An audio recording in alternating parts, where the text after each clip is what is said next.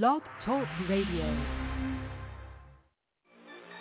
I'm a truth terrorist. I'm a knowledge gangster. I'm a black history hitman. I'm a lie killer, urban gorilla. I gotta be a roughneck. Free the Black Panthers, F C B P. Stand for Free the Black Panthers. And fuck the black police.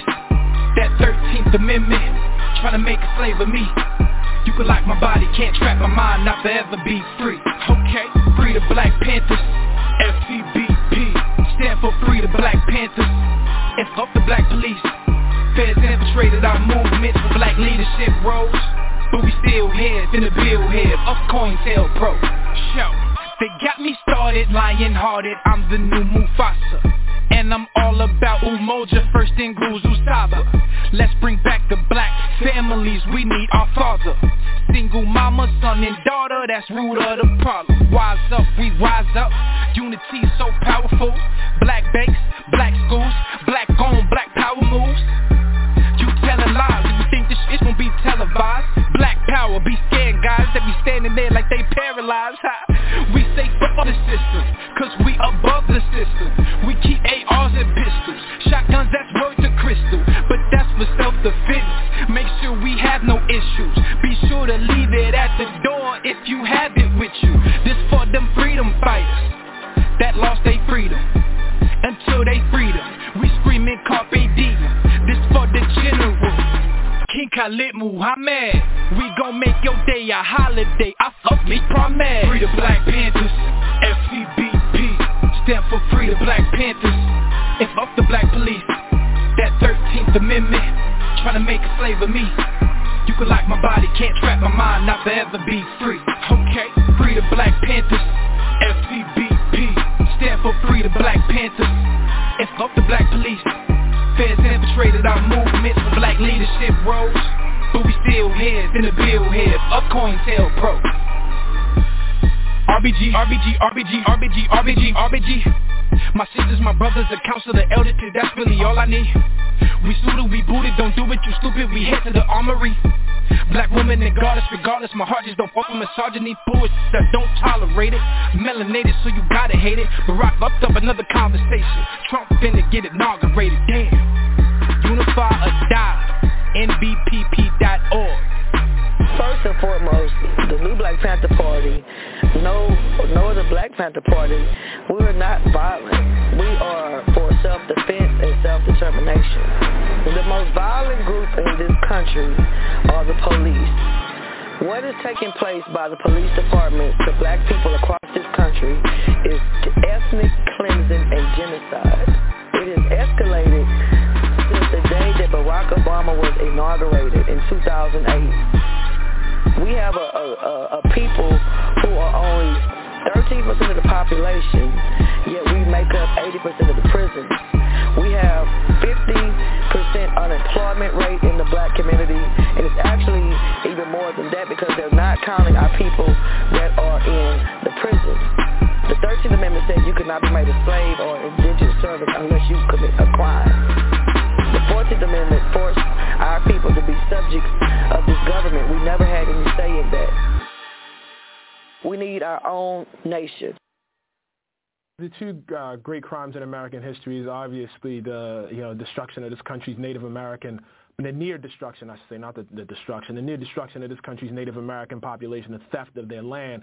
And on to work that land uh, was brought in uh, and, and Native Africans uh, into this country beginning in, in sixteen nineteen.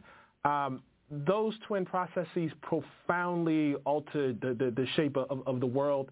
Uh, and made this country possible. Obviously, first of all, you you know the land on which you know America and Americans currently reside uh, was was the land of Native Americans. But the people brought in to to, to break that land uh, uh, just transformed it. The, the profits uh, derived from slavery are, are are more extreme than I think are, are, are commonly acknowledged. As I said yesterday, uh, uh, in eighteen sixty. Uh, the combined worth of the four million enslaved black people in this country was some three billion dollars, nearly seventy-five billion dollars in, in today's uh, share of dollars. Uh, uh, cotton uh, in eighteen sixty was this country's largest export, not just its largest export. It was the majority of exports. uh, out of this country. So from a financial perspective, just the economics of it, it it's absolutely impossible to imagine America uh, uh, without uh, enslavement. The onset of the Civil War, the greatest uh, preponderance, the greatest population uh, per capita of millionaires and multimillionaires in this country was in the Mississippi River Valley. It wasn't in Boston, wasn't in Chicago, wasn't in New York. The richest people in this country were slaveholders. Most of our earliest presidents were slaveholders. And the fact that they were presidents uh, is not incidental to the fact that they, they're slave, to, to their slaveholding.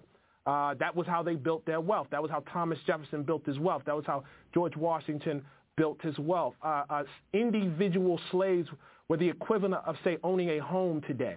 They were uh, uh, uh, people, but turned into objects of extreme wealth. So just from the economic perspective, there's that. And just forgive me for extending a little bit, but there's also the fact of what America actually is culturally. Our, our greatest export today is our entertainment, and it is our, and it is our culture. It is impossible to imagine American culture uh, without jazz, without the blues, without hip-hop. It's impossible to imagine American cinema without, regrettably, Birth of a Nation. It's impossible to imagine American literature at this point without James Baldwin, without Toni Morrison. All of these are the, the, the, the primary, secondary, and tertiary fruits of slavery. And so if you strip slavery out of America, if you strip black people out of America, you really don't have in America. When I started in two thousand fourteen, I actually was at that point for reparations, but you're referring back to something I wrote in two thousand twelve when I was, you know, against. I wouldn't have been able to give you that answer. I, I, I didn't have that level of, of, of knowledge. And beyond that, I didn't have the level of knowledge on how it persisted. I mean, I had a vague sense of segregation, Jim Crow, et cetera, you know, in the hundred years after. But I didn't know about redlining, not not not in that degree of, of, of detail. Uh, and I didn't know how this uh, uh, extraction, as I call it, of wealth from the African-American community Uh, uh, laundered through the state into the white community, you know, uh, uh, through through redlining, through the F H A loan program, uh, through the G I Bill. I, I just didn't have knowledge of that. And once I saw that, it's like, wow, this is a persistent, you know, uh, a pattern of, of, of, of extraction that needs a really, really radical answer. At that point, reparations made total total sense to me. Uh, but I will add that it made sense to plenty of people long before it made sense to me. I think in this moment, you know, one of the reasons why, you know, this sort of, uh, uh, uh, you know, all of these questions that, that may have been, you know, off of the table in two thousand sixteen or off the table in, in two thousand eight, you know, it, it, it, it's not that um, people weren't raising them. You know, it's not that, you know, people weren't weren't making a point. But I, I just think, you know, in, in reaction to, to, to what's going on to this country, in this country right now, people are just much, much more open. You know, um, and, and, and in terms of poverty and, and, and race in this country, again, you know, one one of the things that I really, really wanted to stress is it's, it's the level of poverty specifically that you see in the African-American community. It, it's not accidental. It's not accidental. This was, uh, uh, this is part of the process. The process of enslavement involves stealing something from someone. It involves taking someone, something from someone. Jim Crow was theft. First and foremost, it was theft. If I, if I, tax you, or if I tell you you have to be uh, uh, loyal to this country and, and, and, and pledge fealty to its laws, but then I don't give you the same degree of protection, I don't give you the same access to resources that I give to another group of people, I have effectively stolen something from you. I've stolen your tax money. I've stolen your, your fealty. I've stolen your, your, your loyalty. So when the state of Mississippi, for instance, you know, uh, uh, uh, taxes black people and then builds you know, one facility uh, for education and, and another for, and one facility uh, for education for whites and then an inferior facility uh, for blacks. That's theft. That's theft. If I build a, a, you know, a public pool system and then tell you you can't use that public pool system, that's theft. Uh, and so that, that, that, that is the long history, you know, of this country that doesn't end, again, conservatively until, you know, in nineteen sixty-eight. And so uh, there are people who are very, very much alive who've experienced that, who are suffering the, the after effects and effects of that. Uh, and, and that's what, you know, as far as I'm concerned, you know, the, the whole movement around reparations is about. Reparations isn't just about enslavement. There was the two hundred fifty years of enslavement, that period of theft. After that, there was one hundred years of terror, that period of theft. And, you know, I would argue, in fact, uh, our, our present system of mass incarceration emerges right out of that. And so, uh, you know, th- this notion that, that, that uh, a nation uh, somehow only... Uh, um, especially when we're talking about its debits, that, that, that, that it only lasts through the lifetime of its present generation, is, it's clearly ridiculous.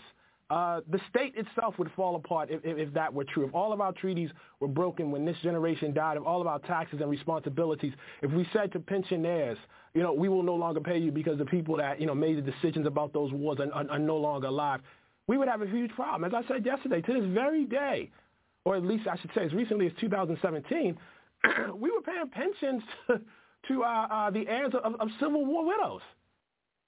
When you have that lengthy of a history of, of what can only be called robbery, often state-sanctioned and at best with the state looking the other way, uh, it, it seems pretty logical that, that, that one uh, aspect, and I would argue an essential aspect, of fixing that situation is paying people back. Those of us who've been following your work for a long time think of you first and foremost as a as a blogger, um, although you were a reporter before you were a blogger, but I remember reading and loving your blog for many years. But now you've added a new title to your um, to your resume, and that is novelist. Um, tell us about the origin of this book. You've been working on it for a long time. Where did the idea come from? Oh, man, we only got twenty minutes. Wow. Um, how do I answer that without taking up half the time? Um, you could take as much time as you want. This is your stage. There's a ticking clock right there. Let me worry about that. Google will get get the hook. um, I, I I would say um, that that question has a lot of answers, but I think the one that probably is most interesting, um, because it's a lot of things that came together, is the realization um, on the limitations of facts.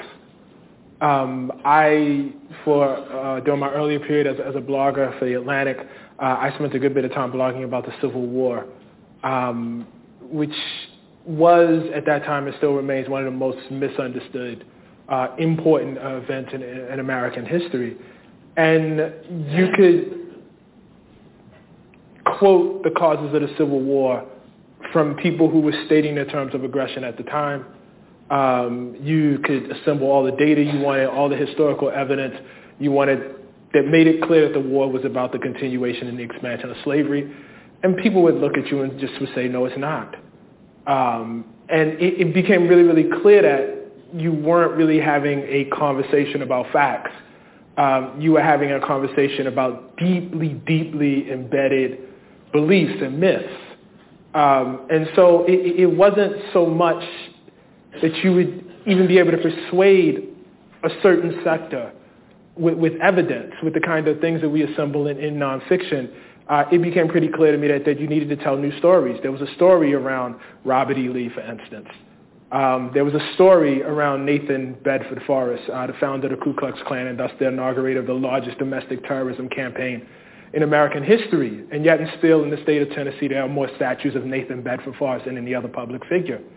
That's because certain stories and mythologies uh, had been erected around these people. And so I just became concerned, how could it be that the cause of enslavement, the cause of selling uh, off people's children, the cause of uh, destroying families, how did that become mythologized, you know, and softened down into the General Lee and the Dukes of Hazzard?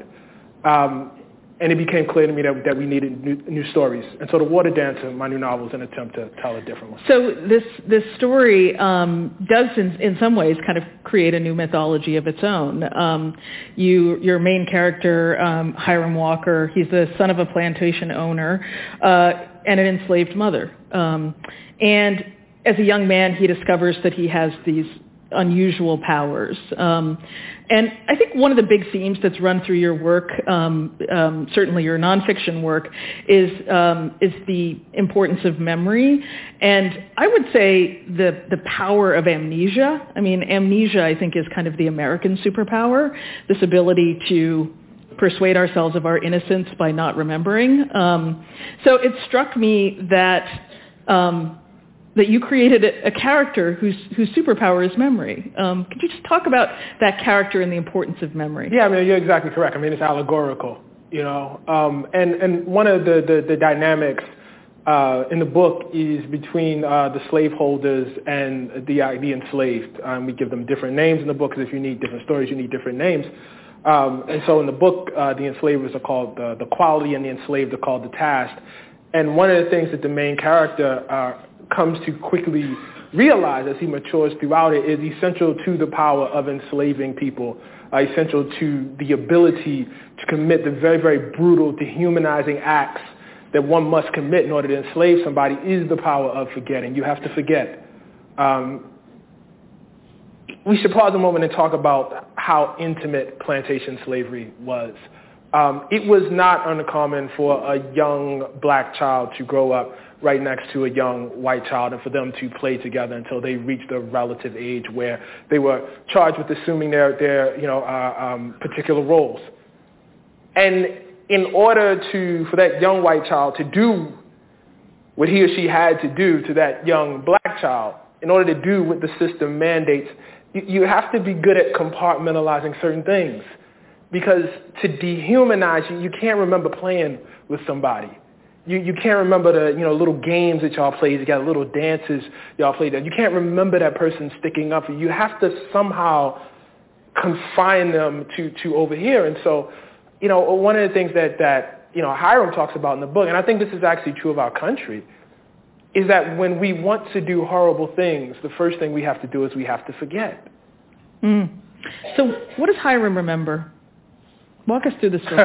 Hiram remembers everything. That's part of the problem. Hi- Hiram remembers every little thing. If Hiram were here right now, he could repeat verbatim everything that you and I just said, everything that Killer Mike and Anderson just said.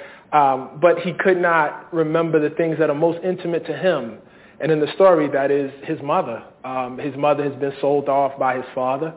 Uh, Hiram is the product of, of, of sexual violence. There is no choice under the system of enslavement. Uh, it's all coercion. Um, and even though he can remember every single, you know, little detail, he only knows his mother because the enslaved community in which he exists has told him about his mother. But were it up to him, he probably would forget his mother, push her into the down there of his mind, as, as he says. Mm.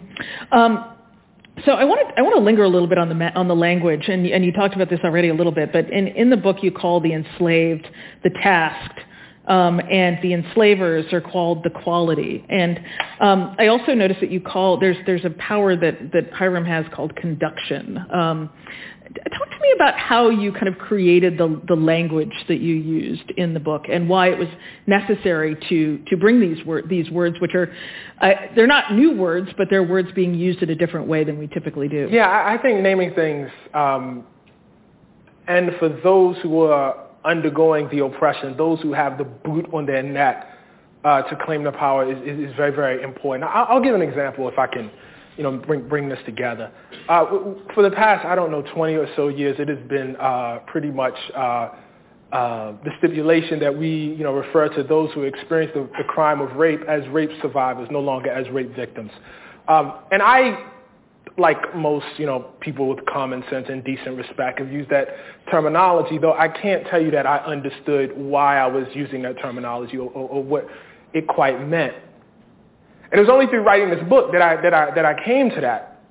That is to say that there is a thing that somebody does to you, that somebody takes your body, they captures, capture your body, and they do the thing to you. And it is the name that people put on you, which erases everything about you. So being raped is a thing that happened to you. It's not the thing you want to be seen as. It's not the thing that should obviate every little detail about your life. And I found a very similar thing with, with, with enslavement. Um, slave sounds like something that the person is, as opposed to the condition which somebody else put upon them. Black people in this country from the period of sixteen nineteen to, to, uh, uh, uh, to eighteen sixty-five were not slaves. They were enslaved. A thing was done to them. And underneath of that was all of their humanity, all of their you know, identity, all the laughing, all the crying, all the mourning, all the singing, all the dancing. It was not, um, what was done to them was not their identity. And that became really, really important in the course of, of, of writing the book. Um, and I have to tell you, that was a lesson to me. Mm. Because sometimes, you know, we're in this era, if I can just go off a little bit, we're in this era right now where sometimes people ask for new labels. And because we don't necessarily understand those labels, we deride them.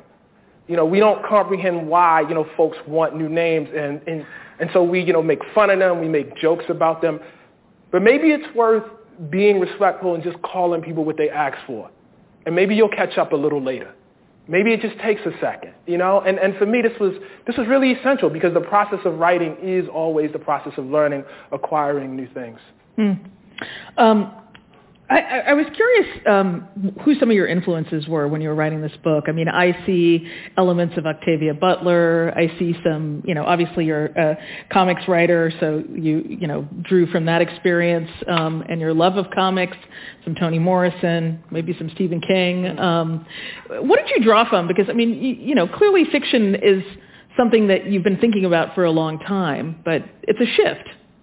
Yeah, although oddly enough, I started this before I started Between the World and Me and before I started almost everything in We Were Eight Years in Power. So most writing, that this is older than almost anything that, mm. that most people know me for.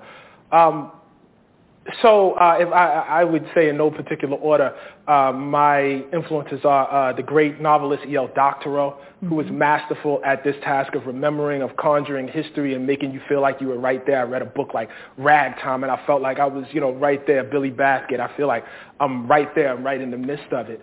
Um, I would say uh, Toni Morrison, uh, simply because I don't know of another novelist who was a better crafter of sentences.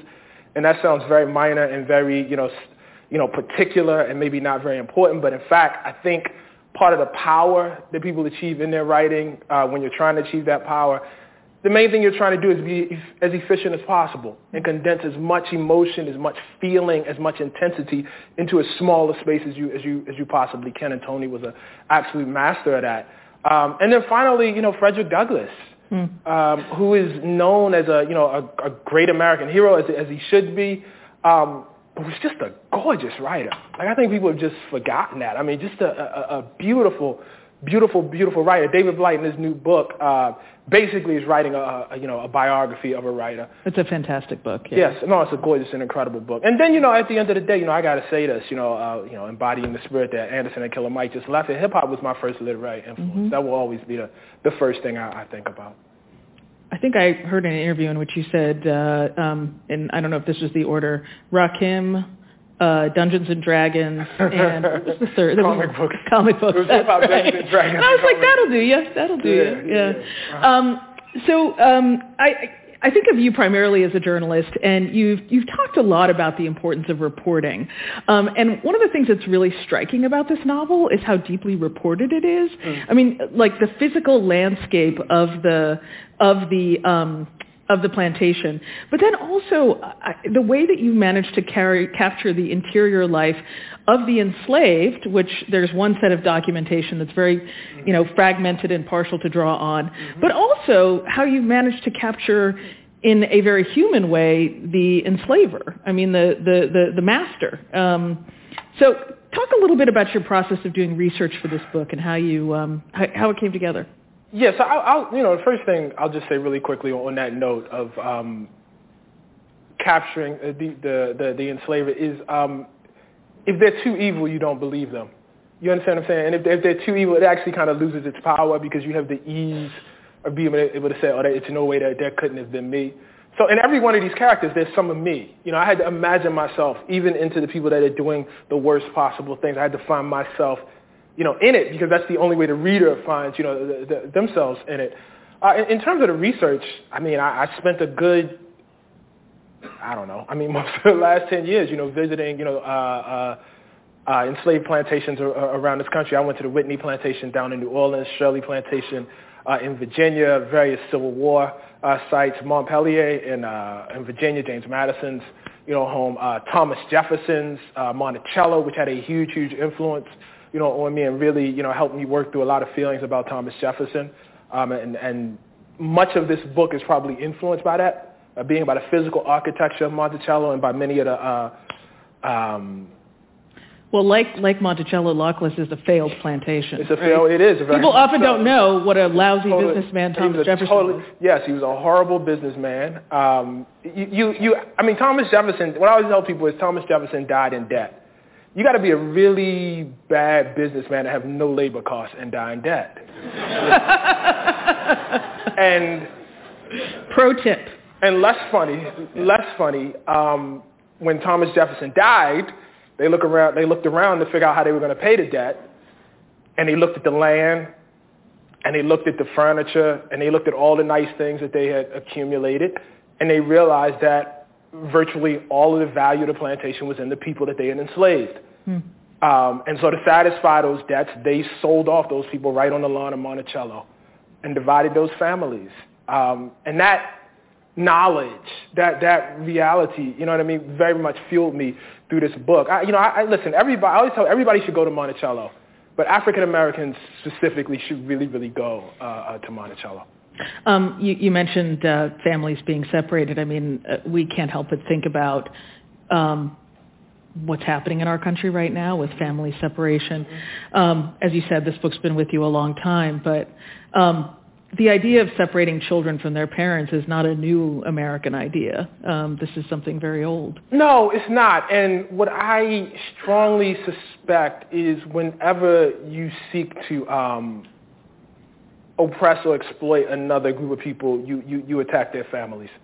Um, I think that's always a line of contention. You know, I think um, you know, in the most recent fight over marriage equality, it's about the right to form and protect families. That was a huge, huge line. And so I, I don't even know that it was new for us so much as family is so um, elemental, you know, to any group of, of, of human beings uh, that, you know, when you find yourself in a conflict and somebody's trying to exploit you, that's the first thing that, you know, uh, folks go for. I, I will say that it was very, very important for me to write this book in a certain way um, and to show the intensity of the and the love and the caring that was in black families uh, because we exist in a time um, where we are often told uh, that the black family is pathological, that there are problems with the black family, there's bad culture in the black family, and men don't care about the kids, you know, women talk all kinds of ways today, all this, you know, all sorts of, you know, negative ideas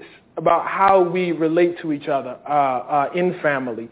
And whenever I do historical research, not just at this period, but whenever I've done, you know, historical research here in America, what I found is quite the opposite. And in fact, people trying to form families among the most harshest and, you know, unimaginable and, and, and violent conditions.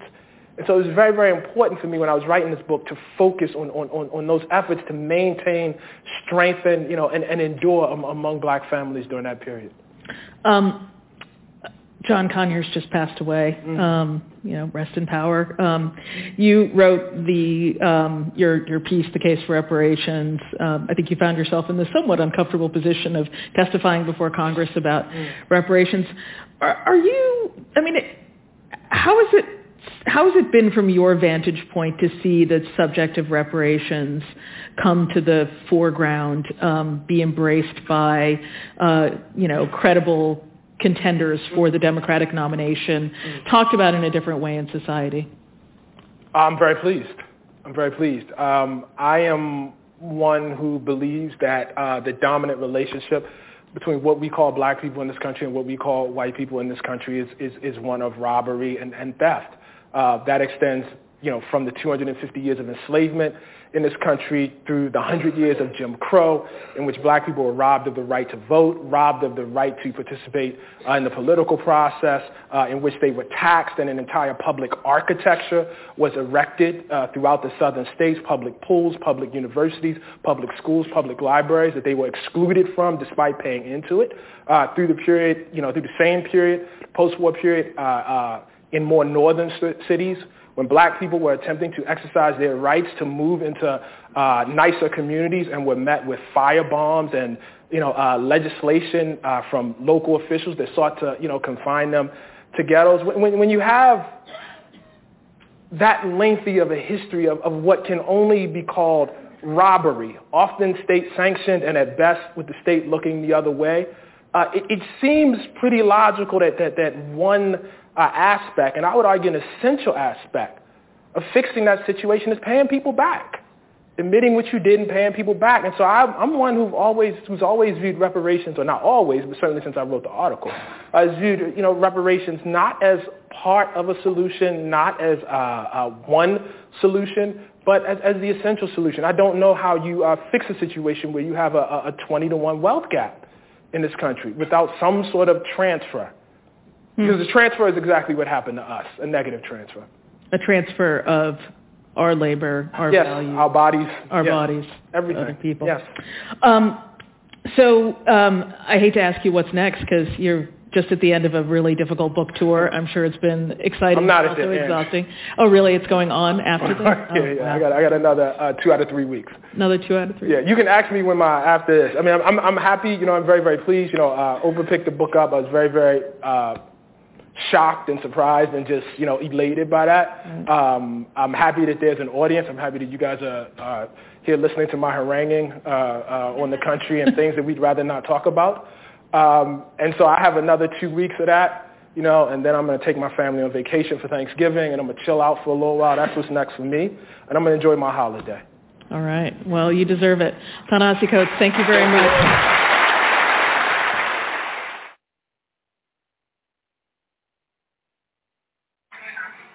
Good evening.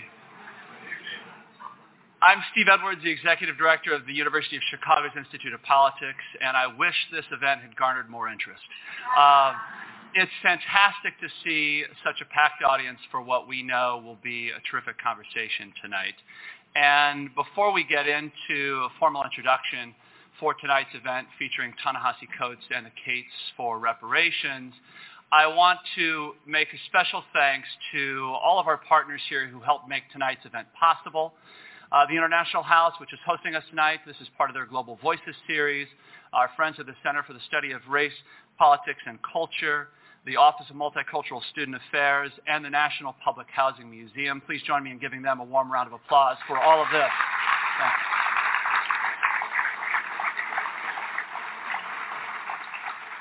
you. Now, you know, I think many journalists, many writers will spend their entire career hoping to have the kind of impact cumulatively that Ta-Nehisi has had uh, in just his time as a writer, but particularly in one article in the June issue of The Atlantic.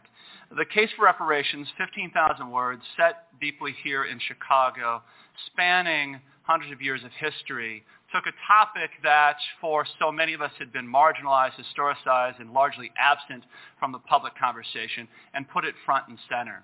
Um, to put some perspective on the kind of energy and conversations that this triggered, not only in evidence here tonight by all of you here, um, more online visitors read that article in a single day than any previous Atlantic magazine story. We're talking about a publication with one hundred fifty plus year history. Uh, the June issue sold sixty percent more copies on the newsstand than its counterpart the same year ago. And in more than two hundred events that we've been able to host here in our short two years on campus at the Institute of Politics, this has been without question one of the most anticipated conversations tonight. Um, this is part of our series of events where we hope to elevate and expand the public conversation. We'll be taking a, a brief hiatus, as all of you do, for Thanksgiving, and then back at it the first week of December. Uh, we will have a conversation that will focus on national security, featuring the Washington Post's David Ignatius, also former Congresswoman Jane Harman, and former U S Ambassador to NATO Ivo Dalder. That will take place on Thursday the fourth. You can find out more about that event and all of our other events at politics dot u chicago dot e d u. Tonight's event is being uh, live-streamed and recorded for podcast. You can check out all of our podcasts on iTunes by subscribing to UChicago I O P. And you can also follow us on Twitter at U Chi Politics. Finally, um, during our conversation tonight, we will, as is customary at the Institute of Politics, open the floor to your questions. And we ask, though, that when you do, we're going to expand, actually, the time for questions tonight, just given um, the size of this audience and um, I know the interest that many of you will have in joining the conversation. But to accommodate as many of you as possible, we ask that you keep the questions short and to the point. Uh, we ask that they actually be a question. Um, and the moderator has reserved the right to sort of cut you off if, if that's not the case. And in keeping with the university's values, we also ask that you uphold those standards of inquiry and civility and open discourse. I'm here to formally introduce our speakers in our program tonight is Anastasia Kaiser. She's a fourth year at the university majoring in economics and public policy. She's a member of our student executive board. And uh, tonight's event Uh, may not have happened if it weren't for her. We have a proposal process where students actually can suggest speakers and programs that the Institute will bring to campus, and she brought the Ta-Nehisi Coates suggestion through our uh, proposal process. I'm proud to say, even before the Case for Reparations cover story. Please join me in welcoming Anastasia Kaiser to the podium.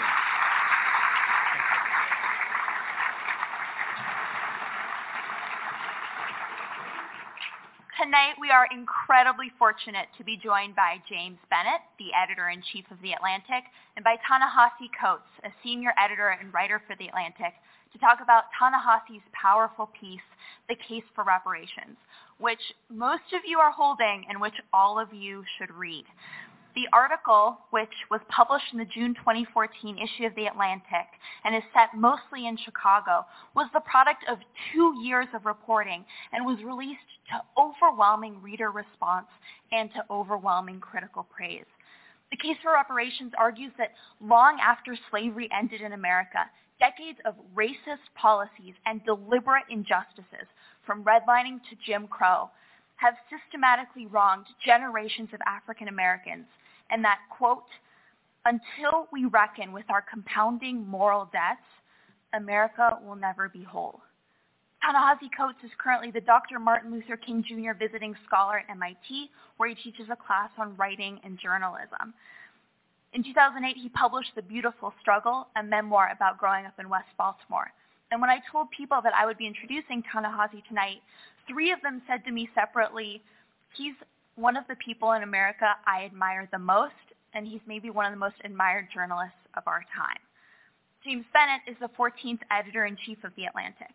Prior to joining the magazine in two thousand six, he was the Jerusalem bureau chief for the New York Times.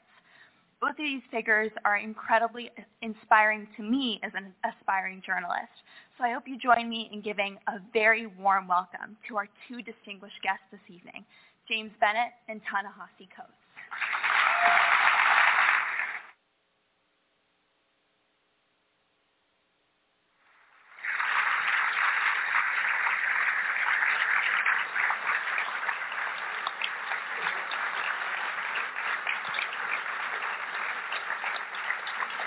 Thank you. Thank you very much, Steve and Anastasia. Um, uh, and I'd like to say thank you to the Institute of Politics um, for having us out, and International House for hosting us tonight. And thank you to all of you for being here. Um, Ta-Nehisi struck a, a very, very deep chord with this piece, and um, it's a wonderful compliment and testament to the power of his work. Um, that you're all here. We're going to talk for maybe a half hour at the start and then open it up to questions from you guys. Um, we'd like to get to as many as we can about this story or about other subjects Ta-Nehisi's been writing about that might be on your minds, from Bill Cosby to um, Ferguson to to uh, to uh, what it's like to learn French at his um, advancing age. Uh, but first we're going to show a video that The Atlantic did to accompany this piece. And so Ta-Nehisi, maybe you should set up the video, talk a little bit about what people are going to see. Well, uh, you know, one of, one of the cool things about uh, working on the case for reparations is uh, shortly after I, you know, presented the idea uh, to, to my editors, including James, uh, there was this immediate feeling that uh, this was the sort of piece that we could approach in a multimedia uh, sort of way. So if you look at uh, how the case for reparations looks online, um, The Atlantic puts tremendous amount of resources into it, you know, all of its stories. Anytime you see, you know, like a big feature like that, what's behind that is, you know, a lot of hard work in terms of editing, a lot of hard work in terms of fact checking, a lot of hard work in terms of copy editing, a lot of hard work in terms of reporting and writing, resources. Uh, but I think, you know, there was some feeling uh, among folks at The Atlantic that, you know, uh, more resources could be put in, in another direction, and that was to create a, a, a multimedia uh, feel for the story. So if you read it online, you can see uh, we have maps of Chicago, for instance, that reflect the redlining. That's, you know, a big part of it. Uh, you can see that we have, you know, primary text that you can look at when we're talking about the period of, of enslavement in this country. You can even see uh, the, the original piece Uh, that we did, that we didn't even know we had done until we started researching this, but that we had done on uh, North Lawndale and, and, and contract uh, buying. And uh, in nineteen seventy-two. In nineteen seventy-two. In nineteen seventy-two. And so uh, it, it was, you know, you know, quite a joy to be able to come back, you know, to, to North Lawndale and, and write about the neighborhood and, you know, uh, revisit the issue. And one of the ways we did it uh, is in this film, which uh, profiles the, the Contract uh, Buyers League. Uh, and this is, you know, tremendously important to me because what it shows is that, you know, you can talk about, you know, uh, the, the, the boot on the neck, you know, of African Americans uh, in, in a city like Chicago or nationally. But the other side of that is people who are struggling against. There's always a struggle, you know, against it. So this, this video is very much about that struggle.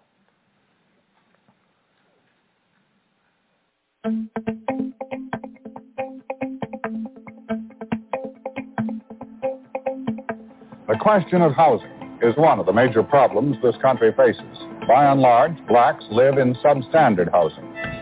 Those who manage to fight their way out of it frequently pay a large penalty to do so.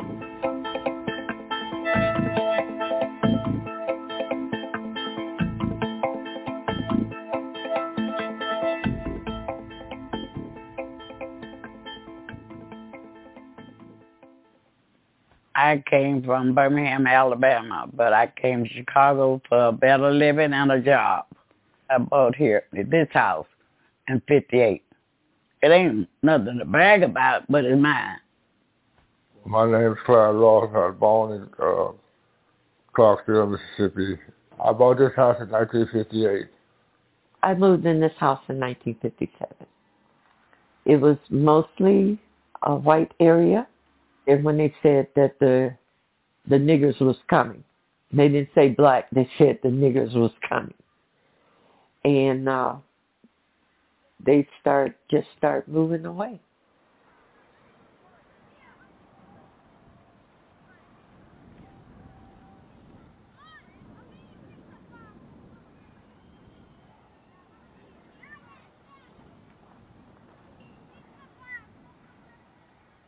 Mostly everyone that was black, they had been sold a contract. If you missed the payment in three months, they could take the property back.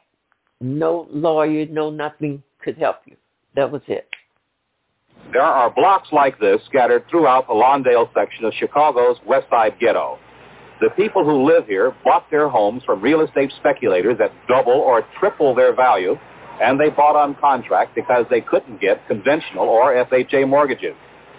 Under the contract, the buyer makes installment payments at high interest, but he builds no equity. If he defaults on even one payment at any time during the contract, he loses the property and everything he's paid into it. We'll pay twenty-six thousand dollars and the house is worth twelve thousand dollars. That means I was overcharged quite a bit, and the contract situation was so bad until... Uh, Well, if something broke down, you had to fix it. Uh, you had to pay your water and gas and electricity and the taxes and everything else, but you didn't have the ownership. How could we be charged like that if that wasn't a law? And how would they, the law let them do this? But they said it was their property. They had a choice to sell it at whatever price they wanted to. And if you bought it, then that was on you. With three jobs. I worked at council, post office, and I delivered pizzas for four to five years.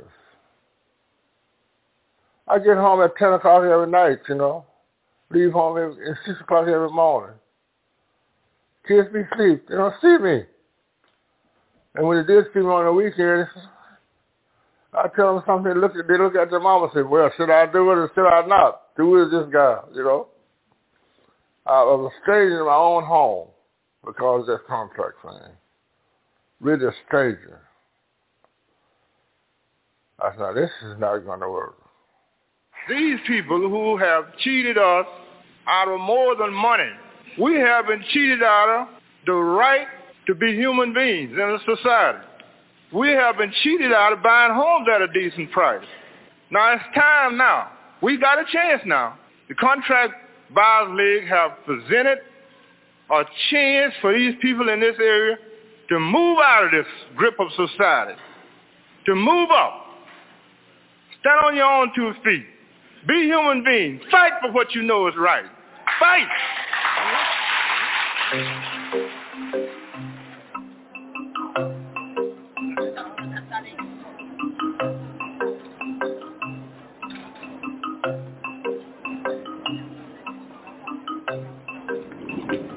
I really believe that, you know, ultimately what we're after is some kind of communication among human beings, but that can only be affected when people can approach each other on the basis of equality. Yeah, but even though you are keeping within the law, this is really war, isn't it? Uh, yes, it is. The college students and I went up and down the streets and asked people if they bought on contract. And we discovered that the average overcharge was ten thousand dollars, and then computed the monthly payments so that we knew that black folks were paying a race tax of about twenty thousand dollars per family. You would just go to their house and ask them, is you on a contract? Someone say, I don't know. Some of them didn't want to talk to you. And they, they would say, no, I'm on a mortgage. But when they bring the paper, I knew it wasn't no mortgage because that's what I had, a piece of paper. Everybody practically was on contract. People on the west side and the south side were being blamed for things that were not of their own making. This is the best example I can think of of institutional racism. White folks created the ghetto. And it drives me crazy today even that we don't admit that. The people of Lawndale organized the Contract Buyers League, and during the past year, the league began urging large numbers of buyers to withhold the payments on their contracts. By withholding the payments, the league has managed to renegotiate, enabling the buyer to build equity and saving him an average of ten thousand dollars. There were five hundred fifty families in the payment strike. People knew how to handle pickets. People knew how to handle, you tell them, their neighbors. But when you're hitting them in the pocketbook with a payment strike, that was serious business. They said, well, you got to pay this money at two hundred sixty dollars every month. Nah, we ain't paying you nothing until you get this contract right.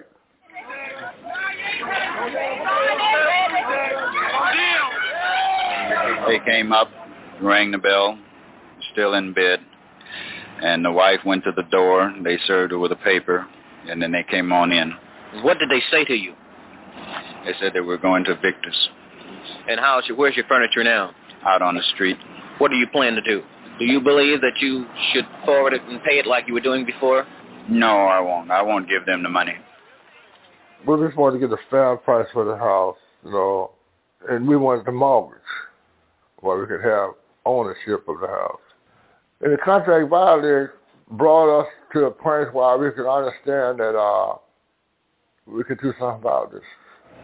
The peoples of C B L have come together. No matter what happens, we are fighting for one thing. That is justice. And believe me, if, as long as we stick together and keep growing in large numbers like we done now, something got to happen.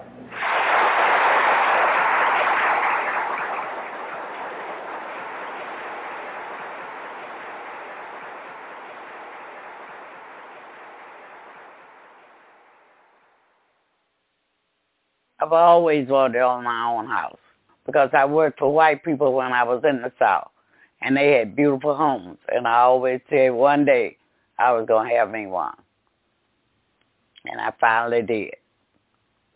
The house was paid for.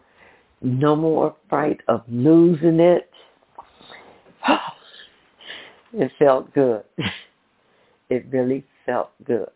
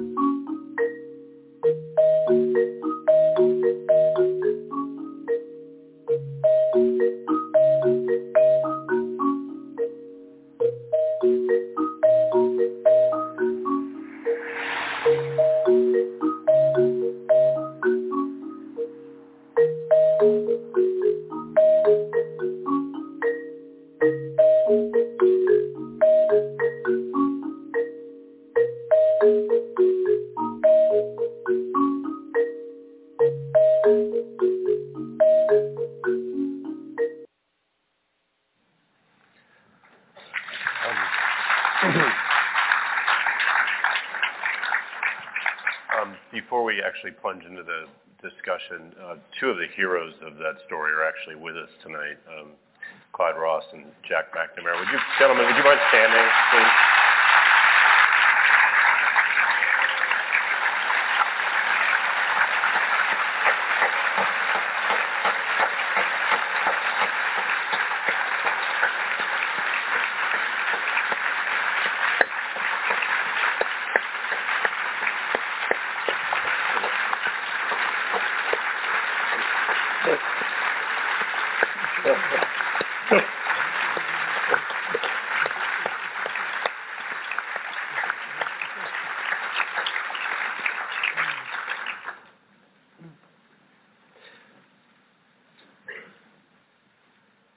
How do you interpret that video in the end? Is that a story of triumph or it's despair? You, well, it's funny you ask that.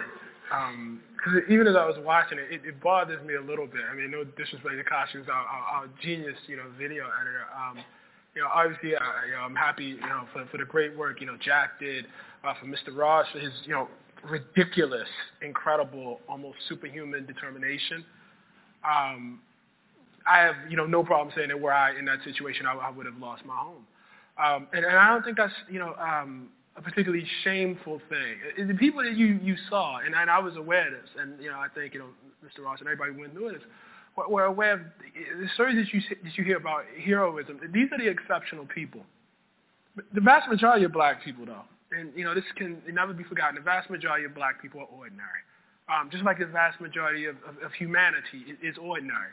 Most people are not going to be able to work, you know, three different jobs at the same time, you know, in order to hold on to their homes. They just, it's just not, you know, uh, within the normal human, you know, range of capacity. And so most people in that situation, in that system, uh, did lose their homes. You know, we had that note at the end, but they, they did lose their home, and other people, you know, were enriched because of that. And so um, I think this video is very, very important because I think, you know, obviously Mister Ross, I think uh, Miz Weatherspoon, I think Miz Lewis, and I think Jack, I think all of the work that they put in, all the work of the Contract Buyers League, you know, it deserves, you know, uh, recognition and deserves that great, you know, standing applause that, that folks just gave. But at the same time, I, I don't want um, people to watch that video and walking away with this kind of smug happiness that, for instance, we often have about the civil rights movement. You know, this need to give ourselves, you know, prizes and, and, and awards because somebody uh, through a struggle that they should not have had to, you know, wage in the first place. Never forget that. Never forget that it was unjust that, you know, Mister Ross had to work three jobs in the first place. Uh, you know, you know, managed to do it. It's, um, I, yeah, I think about, this is a quick digression. I think about this. I was watching a documentary on uh, the Freedom Riders uh, a while back. And uh, actually two weeks ago, not a while back. Not that long ago. Um, because, you know, what that is is going to flatter what I'm about. It's going to flatter me a little bit too much. What I, so I, I thought about the Freedom Riders, and my understanding of the Freedom Riders is that they had gone south and they were trying to, you know, integrate uh, interstate, you know, bus lines and integrate, you know, the waiting uh, areas and everything. Uh, that they were actually trying to affect a change of the law. What I did not realize was that, in fact, segregation by letter of the law was illegal at that point. The Supreme Court had already ruled on it. And what the Freedom Riders were actually trying to do was to get the federal government to enforce the law as it was. You know, and that, I mean, and to see that, and then, you know, to see Bobby Kennedy and the way that, you know, he assaulted them in the press, uh, to see, you know, how, you know, for President Kennedy, how, you know, they, they would just basically, you know, a pain, you know, in the rear end. And, and you think about that. And yet everybody wants to be proud about the Freedom Riders today. You know, but how did we as a state regard them in, in that time? You know, so I think like it's very, very important that you know, you know, we as a country, we as a state, not you know, uh, use these moments like this, you know, like all of these great anniversaries that we're having right now, to, to give ourselves, you know, too many accolades and to feel uh, uh, too good about it. You know, the fact that Mister Ross, the fact that you know, uh, I think the estimate was eighty-five percent of African Americans who bought homes during that period were in a contract loan situation was fundamentally unjust. Um, that can never, you know, be made good by the fact. Uh, that, you know, some folks through their own, you know, ingenuity, through their own dignity, through their own hard work, fought back. The fight itself, that it was brought to them, the war itself, as, you know, Jack talked about in the film, that was brought to them, was fundamentally unjust, and I think, you know, that, that should always be remembered. So let's back up a step or so, and, and why don't you tell the story. How was it that you found yourself in Mister Ross's living room? Why did you choose to focus on North Lawndale and, and, and more broadly Chicago right. when you were thinking about making the big argument right. that you were making? Well, Chicago, as I'm sure you know, most of the people in this room know, is you know uh, one of the most studied cities you know in, in America. Um, you know, sociology basically got its start right here at the University of Chicago. So uh, you know, beginning you know uh, from you know a place of knowing that you're going to have to make a very very difficult argument for reparations, right? Like most people are not really going to want to hear that. You really need to have as much data as you possibly can. Um, And for Chicago, I mean, it's just a wealth of sociological data, you know, and, and history, frankly, on, on Chicago. And the great thing about that, though, is that a lot of that reflects nationally. So you can, you know, there are many books, many studies that can tell you about, you know, what redlining was and what its effect was specifically in Chicago. But we know that redlining was a national system. We're, we're, we're very aware of that. So you can, you know, come to a city like Chicago and, you know, render this really, really, you know, deep and detailed story because so many academics, quite frankly, have done so much research uh, uh, before you. Um, and then you can, you know, by that measure, you know, tell tell a story about the the, the, the nation uh, as a whole. So the first, you know, that's a long way of saying laziness. Um, that's, that's the first thing. You know, I mean, and this is like, I mean, we're working on something else right now, which I won't talk about. But one of the things is, you know, it's like, oh, we can't go back to Chicago. We can't, we can't do that. And one of the things that, you know, I haven't said this to you, but one of the things that I'm already facing is that there's just not the same wealth of sociological data that you have in Chicago to, to, to make a case. So that was the first thing. The second thing was, you know, in North Lawndale, um, I read Beryl Satter's, you know, tremendous, tremendous book, you know, just a history of, of contract, uh, uh, contract, you know, the contract uh, lending system in North Lawndale specifically. It's a beautiful, beautiful historical work. And uh, even though, you know, uh, Beryl doesn't make an argument for reparations uh, in the book, he's very clearly, you know, leading that way. I mean, it's like an unfinished sentence, you know. Uh, and you can say in a lot, in a lot of the work about, you know, Chicago, Arnold Hirsch's, you know, work, uh, Making the Second Ghetto, you can see the unfinished sentence that somebody actually did something and that there should be some sort of accounting for it. And so she rendered, you know, frankly, North Lawndale so, you know, deep and detailed in that book. And after reading about the system, you know, I, I believe Burl published a book in like oh four maybe or something like that. So, you know, I was coming almost ten years later, and I wondered how many of those people, you know, who might have either been interviewed in her book or who were, you know, around, I mean, who were, you know, who had been a part of the Contract Buyers League, who had bought homes in that way, might actually still be alive, because I thought it was very, very important to not allow people to easy out of saying, well, you're talking about reparations, you're talking about something that happened one hundred fifty years ago. No, we are talking about a system of plunder that begins in sixteen nineteen and continues up, you know, arguably, if you want to be conservative, until, you know, the nineteen sixties. And that people who went through that are alive, and their children are alive, and we can depict and show, you know, how, how that works. And so Bro was very kind, uh, connected me with uh, Jack, who was, you know, just exceedingly, exceedingly kind with, with his time, uh, who then connected me with several folks who had been involved in the Contract Buyers League. Mister Ross was actually lucky enough, was the first person I talked to. Um, and I, I don't know if I've ever told him, but he was really, really a guiding force in the sense that when I walked in, and I asked him, I said, Mister Ross, um, you know, uh, where you, where's your family originally from? And he said, Clarksville, Mississippi. And I said, well, why, why did you come to Chicago? And he said to me, well, we, we, I was seeking the protection of the law.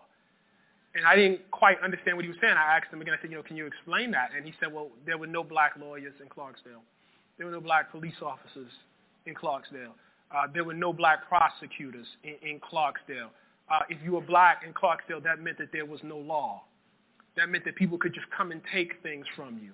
Uh, and nobody, there was nobody there to protect you. There was nothing to appeal to. And that, like, uh, really, you know, shifted the frame for me. Because traditionally when people talk about the Jim Crow era, you know, as I said, there are all these symbols of civil rights that, you know, people like to, you know, trot out that make us, you know, feel, you know, really, really good about the fact that, you know, we don't have, you know, certain signs up anymore. I mean, that, that's sort of how we, we see the South. But what Mister Ross was talking about was, no, no, this this was... um. engineered anarchy.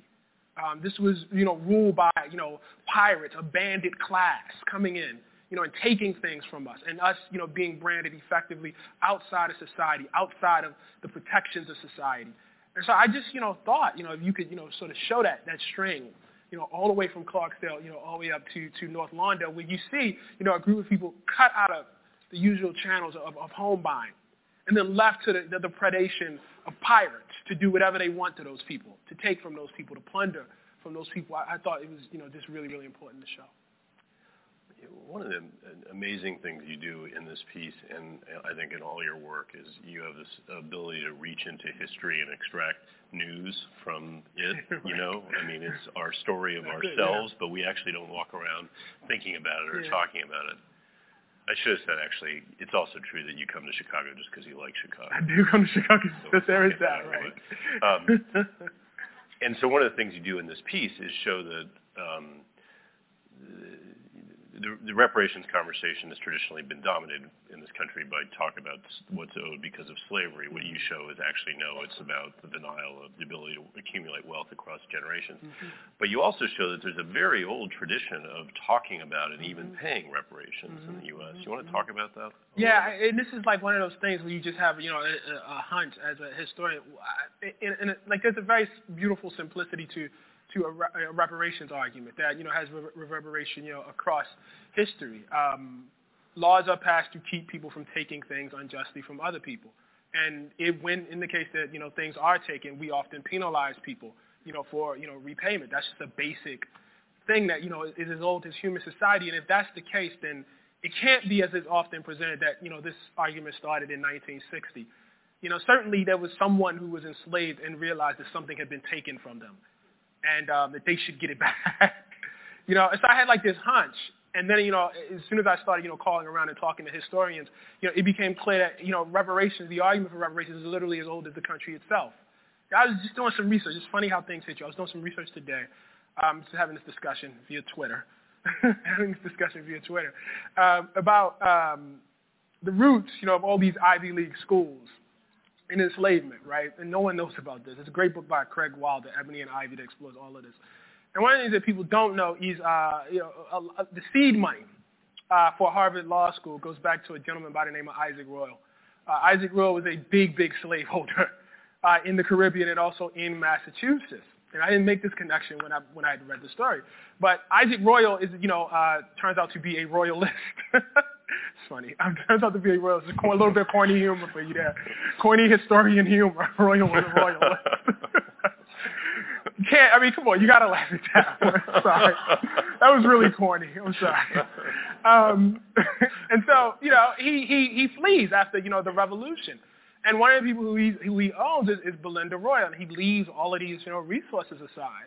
You know, and, and Belinda Royal, with the help of the free African-American population uh, in Boston, in the eighteenth century, the late eighteenth century, uh, makes the case. You know, listen, I was, you know, taken, you know, from Africa at a very, very young age. I was worked all my life. Much of what, you know, this man has accumulated here in Boston is a direct result of my labor. I should get something for that. Um, and crazily enough, she actually does get something. The legis- legislature, you know, passes a pension that they take basically out of the property that Mister Roy owns, and she actually, you know, uh, gets reparations. We have a whole uh, tradition. The Quakers, for instance, very, very big. Early Quakers in the eighteenth century, very, very big. It, you know, immediately occurred to them that um, when you enslave, everybody knows, like, the Quakers took this stand against enslavement and said, listen, you know, uh, at least in certain sections of the Quakers, if you're going to hold slaves, you can't be a Quaker anymore. What, what less people know is that in a lot of the meetings around the states, they also took a stand and said, and not only do you have to free, you know, all the people that you've enslaved, but you actually have to give them things.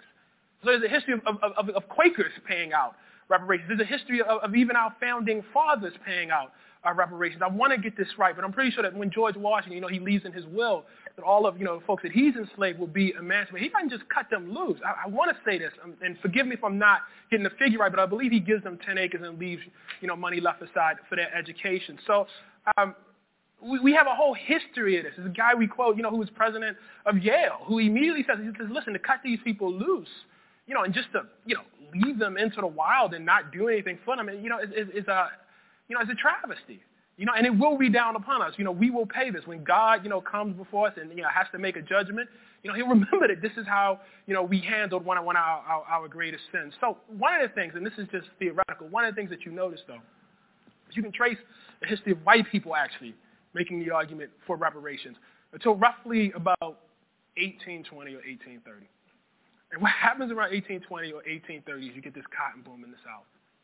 And enslaved black people, the value of enslaved black people just shoots through the roof, such to the point that by the time you get to eighteen sixty, there are four million enslaved black people uh, in the South. Uh, and taken together, they're worth some four billion dollars, uh, a number that exceeds basically all of the assets, all the productive capacity, all the railroads, all the nascent factories, basically, you know, all the banks, everything that we have in America put together is worth less uh, than the enslaved uh, black people in this country. Um, and that's like a, uh, you know, I'm not saying that as a definite in terms of like when you see this reparations argument trail off among white people, but it's, you know, subject for further study. And so what happens is after eighteen sixty-five, when black people are, you know, um, uh, when you get emancipation, uh, it becomes a primarily primarily black argument, though not totally, not totally. You know, you have like actually ex-Confederate officers with whole, so, whole sorts of schemes for reparations, you know. Uh, but then you have just, it becomes a, you know, a black political tradition uh, of asking for it. So I think the importance of that is to understand that this is not, you know, something that, you know, some crazy, you know, woolly-eyed, you know, radicals came up with in nineteen sixty-eight and suddenly decided. Because people, what people will say is, well, you should have, you know, asked for it in eighteen sixty-five. Well, people did ask for it in eighteen sixty-five. You know, the society was not structured such that, you know, to, to, to grant that request. We have people on the record, you know, asking for it. And, and the fact of the matter is the strategy of the state has always been to deny the request at the time, and then once those people die to say, you know what, we should have paid it, but it's too late now. I mean, this is just a typical, you know, a, a strategy of, of, of running out the clock. But I think it's important to know that this is not, you know, an argument that begins in the nineteen sixties. This is a very, very old argument in America. Can you describe a bit about your own intellectual history with this idea? uh, Anastasia mentioned your memoir earlier, The yeah. Beautiful Struggle, story of your growing up in West Baltimore. I'm wondering what you, how you understood growing up the kind of relative position, economic position of whites and blacks in America, what the reasons were right. for it, and when it began to make sense to you that there was maybe some um, justice in a solution like this. Right. So, you know, I, you know, I talked about this earlier, very, very early on in, in, in my life, and I, and I think this is true for a lot of, you know, black people. Um, you, you understand the community that you live in is very, very different than at least America as it projects itself, you know, out to the world on television. Um, and, and you're clearly, clearly aware of that. Um, I, I had the, you know, the great, you know, luxury and the great asset of having, you know, fairly, you know, well-read parents, you know, who, you know, and I had a lot of books in my house.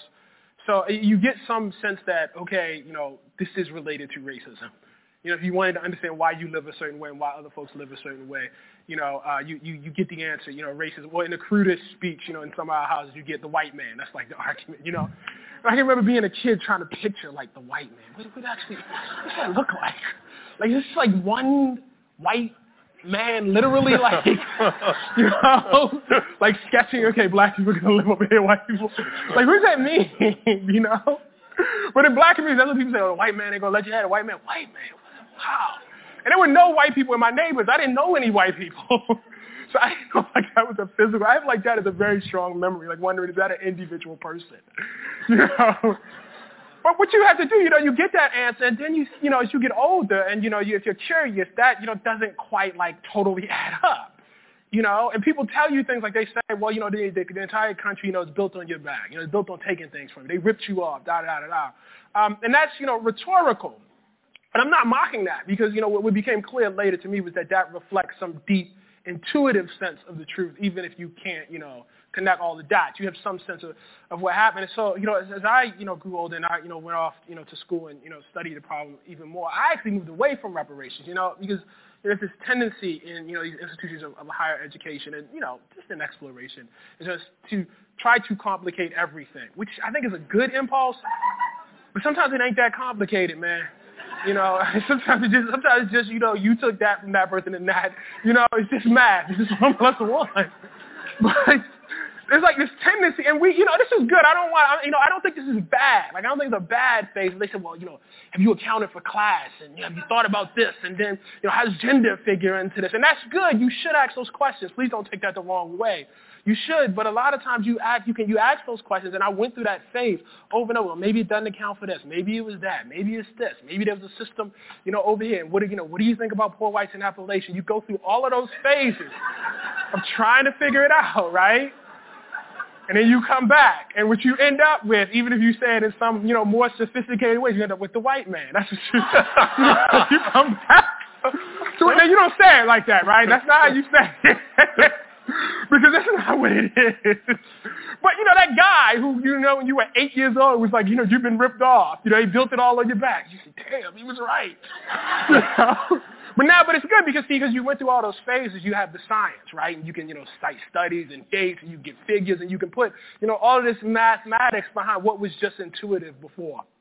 And that, you know, just makes it, you know, really, really stronger. But I tell you, that, that, was deeply, deeply chastening to me, you know, to come back to some truth. You know, I was raised around um, a, a very, very radical, you know, uh, uh, black nationalist tradition. And, you know, as I got older, there was a strong impulse to interrogate that and subject it to as much rigor as, as, as I could. And, you know, I would not have predicted this, you say, fifteen years ago, but the fact of the matter is what happened was you ended up coming back to that, that the science itself ultimately brought you back, not to all of the conclusions, not to all of them, but certainly to some of them, you know, certainly to, to, to, to reparations, you know, an idea that, you know, I would not, you know, say that I was, um, I can't tell you that, you know, I was always on board with that. I can't tell you that, I, I you know, in any, you know, it's very nice that, you know, the, the um, article has reached, you know, uh, uh, masses of people. But the thing that really, really humbles me is there were some people who um, did not need to read Making a Second Ghetto, who did not need to make five visits to North Lawndale, uh, who did not, you know, need to, you know, go through all of this, you know, rigmarole, you know, that I needed, you know, to, to reach, you know, a basic essential truth about what, what had happened. Do you have a clearer picture now of what this white man actually looks like? No, no, no, no. Because I think, like, I mean, you got to think about that some sort of metaphorical sense.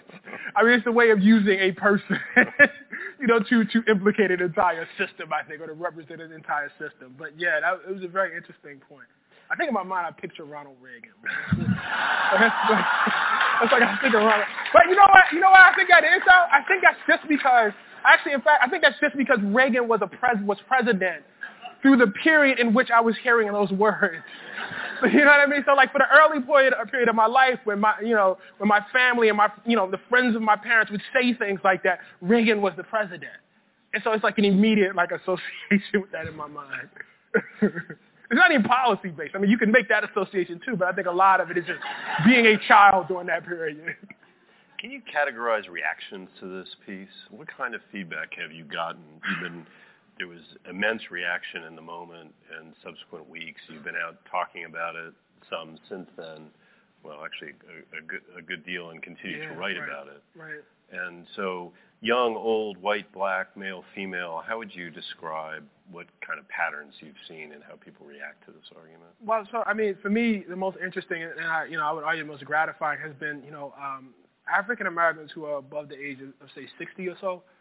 Um, because they have direct experience with this, um, and you know, and I, you know, I shared some of this, you know, with you. You get, you know, letters from people's children or from the people themselves, and they say that was me, that was me, that you know, that that happened, and you know, and that that has not simply come from Chicago. That's that's been, you know, a national outpouring. Um, that is gratifying in the sense that you know, folks got their story told, and you know, that that that pleases me uh, a great deal. Um, I think across the board for African Americans, again, there was this intuitive sense that somebody did something to us and they owe us. Now, I can't give you, you know, all the math on that. I can't, you know, outline how the system happened, but I'm going to tell you, I know this ain't a mistake, you know, and I know that I'm not crazy.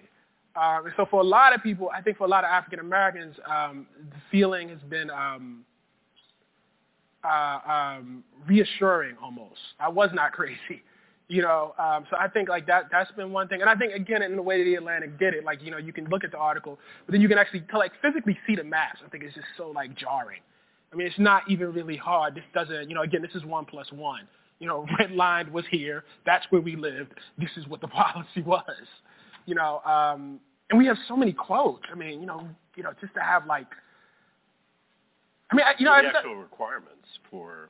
Right. Who you couldn't give a mortgage to. Right, right, right. And, and they're and they're right there. Yeah. And and or, or quotes like from say like the, the trade organization. You know, at one point we got like the trade organization. You know, very explicitly saying here's who you should not sell to in, in white neighborhoods. You shouldn't sell, you know, to you know a madam. You shouldn't sell to you know a drug dealer, or whatever, ne'er do well, a thief. And you shouldn't sell to a black person, you know, of means who thinks that you know with a college degree who thinks right, right, right who thinks that they have a right to improve themselves yeah. or something yeah. like that. Yeah, I mean, and so it's like clear. I mean, that's just one plus one, man. You know, um, and I think like all our talk about implicit racism and trying to, you know, read things into things and, you know, things not, you know, has blinded us to how much of that is so real. So I think for folks to see that, yeah. it's like, you know, you know, it says, well, yeah, yeah, I wasn't crazy. And then, you know, there's been a reaction from, from white people, which has been really, really interesting to me, um, who just like come up and say, I, I, I just didn't know. I mean, that's just the main, you know, I, I didn't know. How did this happen? I had no idea. I had no idea. Or somebody will say, I had this conversation just, uh, you know, a few weeks ago. Somebody says, you know, I, I grew up in this neighborhood, not here in Chicago, but a particular neighborhood. I think the woman was from Milwaukee. And she said, and I, I you know, I was friends with a, with a little black girl and her dad was a doctor. And I remember going to her house and wondering why her dad was a doctor and they lived in that neighborhood. And I, I didn't understand why they didn't live in a neighborhood like we lived in. And I just sort of, you know, you know, going over and you just go on with your day, right? Just nods on you and you keep going. And then to like see it, you know, laid out, I think, you know, it was quite shocking, you know, for, for a lot of people, whether they bought the case for reparations or not, but to see the actual policy, you know, I think is, is just pretty undeniable. Explain the white reaction a little bit more. You mean, thank you, I now understand how the world looks through your eyes, or thank you, I now understand why. I think it's now I understand my country a little better. Yeah. It's mostly um, stunned. Like it's a kind of stunned, oh my God, this really happened thing. Um, but is it also that now I understand why this set of issues will not go away? Like maybe, I'm not sure. You know. Actually, I'm not. I'm not. I'm not sure. Maybe. Maybe I, the thing that sticks with me is just the short, the, the sheer. Like folks are astounded. Like they just, they're just astounded. And I think a lot of that is because you know we think about. Because, you know, okay, so, I, you know, yes, I, I knew slavery was brutal. Okay, fine, I, I knew that. And yes, I knew Jim Crow was brutal. Yes, yes, I knew that. But I didn't know that rolled into that was the denial of where people could buy their homes. And, you know, a kind of intentional denial of people's ability to build wealth. And then having done that, setting them out in such a way so that people could take from the wealth that they, they had built. Um, I just think, you know, a lot of people just didn't know. A lot of people just didn't know. I mean, again, like I had the intuitive sense. I had some sense of redlining, but when you see people, you know, actually say things, it's just, it's tough. I mean, the case that, you know, with the Contract Buyers League, when you, had, when you see the, the, the foreman of the jury walk out, you know, after, you know, the, the case, you know, goes against the Contract Buyers League and say, you know, explicitly say to a newspaper, you know, we hope that this will help, you know, right all the nonsense that, you know, began with Brown versus the board. It's like, Jesus, I mean, what, what am I supposed to do with that? That don't require reading no tea leaves right there. You know, and to have it, you know, just be one, it's, it's, I mean, it is, it's a little astounding. And so I think, you know, for a lot of folks, that, that, that was tough. I'm going to open it up to you guys in just a minute. I have a couple, couple more questions. I wonder what you think. You had occasion to sit down a couple of times with the president. Mm-hmm. And um, I wonder what you, I mean, and this is terribly unfair, it's hypothetical on so many levels and so forth and so on. What do you think he makes of this argument?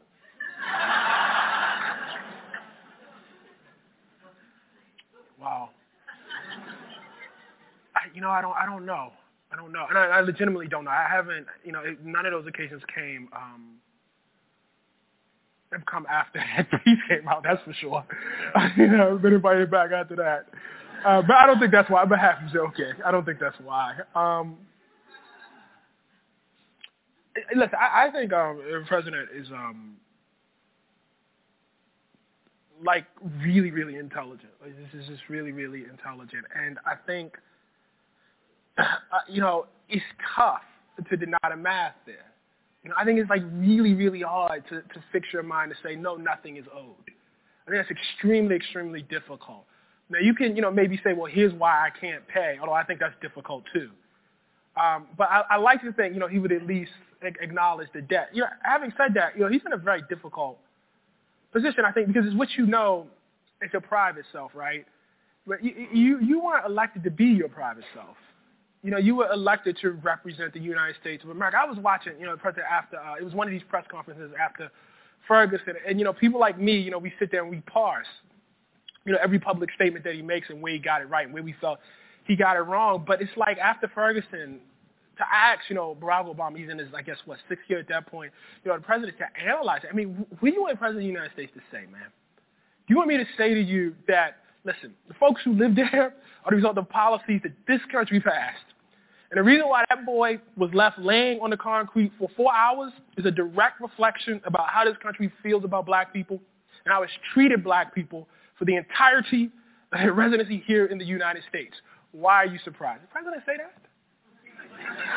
Can't say that. I mean, your president can't say that. I mean, he just, I mean, he can't. And, you know, I felt like, and, you know, I don't want to mind read here, but, I mean, um, it must be fatiguing, you know, to have to, you know, prod the country forward. I don't, you know, at the same time, understanding certain things that you must understand privately, you know, and not really, really being able to go there. So, I, you know, watching, I just felt like, like it was just this sort of fatigue, like, okay, you know, folks, what do you want me to say here, man? I mean, what do you really, you know, what do you actually want me to say about this? Um, so uh, you know, I, I don't know. Maybe one day I'll find out, you know. I mean, he he has made the argument. There's a, a very different strain in the discourse around race in America that um, that you've written about a lot. Right. Let's go back to Booker T. Washington right, and even right. before that, of self-reliance. Right, right. And um, that this isn't about, don't expect this to get given to you, don't expect right. the debt to be paid, right. pull yourself up on the by your bootstraps. So you right. quote Mayor Michael Michael Nutter in the piece right. saying, pull up your pants literally and, and buy a belt. Pants. Right, literally buy a belt, yeah. Um, is, do, you, do, you, do you sense a change in the in, in the rhetoric now, or the first of all, what's wrong with that approach? Um, well, so I, I think I get two ways of looking at you know that that you know do for self approach. There are people who have no interest, frankly, you know, in, in, in the African American struggle and in the in African American people, period. You know, who are just looking to, you know, not have to take a hard look at history. And so they, they say things like that, and they say, what is the past? It doesn't matter. So that that's one group.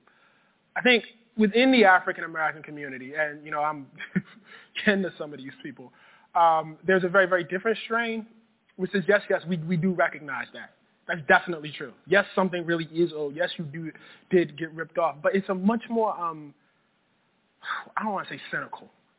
Let's say pragmatic way of looking at it. It says, what makes you think these people are going to do anything for you? Like, how, you know, in your right mind, what, what makes you think, you know, what what what uh, uh, uh, piece of history, what piece of evidence are you able to furnish to say that some critical mass of white people in this country will realize that you are owed something and in good faith make an effort to, to, to pay it back? You know, if I may be so bold, I mean, Mister Ross, yesterday we had this thing at... Uh, North Lawndale, and Mister Ross has his own critique of reparations, which I'm sure he would, you know, he would give. And one of the things he said yesterday, we said, listen, if you get reparations, you better make sure you have a different court system. You better make sure you have a different educational system. You better make sure you got a different media. You basically better make sure you got a different society. Um, th- these are not people who are in denial about the fact of racism and are not, you know, in denial uh, about, you know, the fact of an actual debt. The problem is, you know, so I thought, like, I have, like, a, a, a great degree of respect, you know, for that. I think that's what, like, what my dad was saying. My dad was saying, I mean, this is what my dad, because we, you know, had, we, me and my father have had this debate for years now. Um, the problem I have with that, though, is um, if you accept the humanity of black people, if you accept that black people, you know, will, will fall down, that black people, you know, uh, because they're human, because there are forty million of us, that, you know, to expect a, a group of forty million people to be twice as good, you know, as an actual pragmatic strategy, is to effectively expect them to be superhuman. We don't expect, you know, white people to be superhuman. Um, and if you accept that, that black people are human, you have to accept that they probably can't be superhuman, that they can't be superhuman. That is the definition of being human. The mediocrity is part of the, you know, being human is not some, you know, beautiful, you know, experience, you know, written in pastels and flowers. You know, part of that is your mediocrity. I mean, that, that's part of being human, you know, you, you know, your ordinariness. And if you, you know, bring that analysis to black people, that, you know, sometimes we are just as lazy as the next person. You know, sometimes, you know, we fall down just like the next person, and there's nothing exceptional in our laziness. There's nothing nothing exceptional in our falling downness. Um, the strategy for twice as good ultimately can't work. You know, and it can't work because black people are, because of the humanity. You know, it, it, it, you know um, I think that's great advice if you're talking to your your, your child. I think that's great advice if you're talking to your children. I think it's great advice if you are talking to a group of young people, you know, about how they need to individually exceed, because I think, you know, you can have a conversation about how each of us at the end of the day is ultimately responsible for the flourishing of our own bodies, for the protection of our own bodies. We have to do all we can, you know, to protect our own bodies. And even, you know, if the odds seem, you know, completely against us, you know, you don't really have the luxury of quitting. I think that's one conversation that can be had. When you get to a policy level, um, and I would, you know, make this critique, not only when you get to a policy level. When you are the head of state, you are the titular representative of America and American heritage. And everything that, you know, America has thus ever done to black people, um, I think you forego the right to stand up and tell people, um, listen, ultimately, this is on you, pull your pants up. Because you're the representative of why they got to pull up their pants in the first place. You are a representative of the reason why, you know, these folks have to be twice as good in the first place. You know, the, the president, you know, says, um, And I think if he would, he would say, well, you know, well, you know, I'm speaking as an African American, you know, who's, you know, been through this experience. That's the place I'm speaking from. I'm not, you know, necessarily speaking as, you know, head of state. But see, the problem with that is when asked for policy, specifically directed towards black people, the answer is I am, you know, and the answer has been, I am president of the entire United States. Well, well I agree with that. I agree with that. And thus, you must be critiqued as the president of the entire United States. And part of that is legacy. Part of that is heritage. Part of that is the practices. You know, uh, when the president of the United States goes every Memorial Day, you know, and talks about, you know, the sacrifices, you know, of, of the American, you know, military, he's invoking the heritage of this country.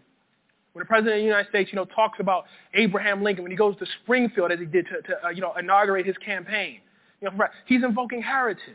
This is heritage too, man. This is why heritage ain't just the thing that, that, that flatters you.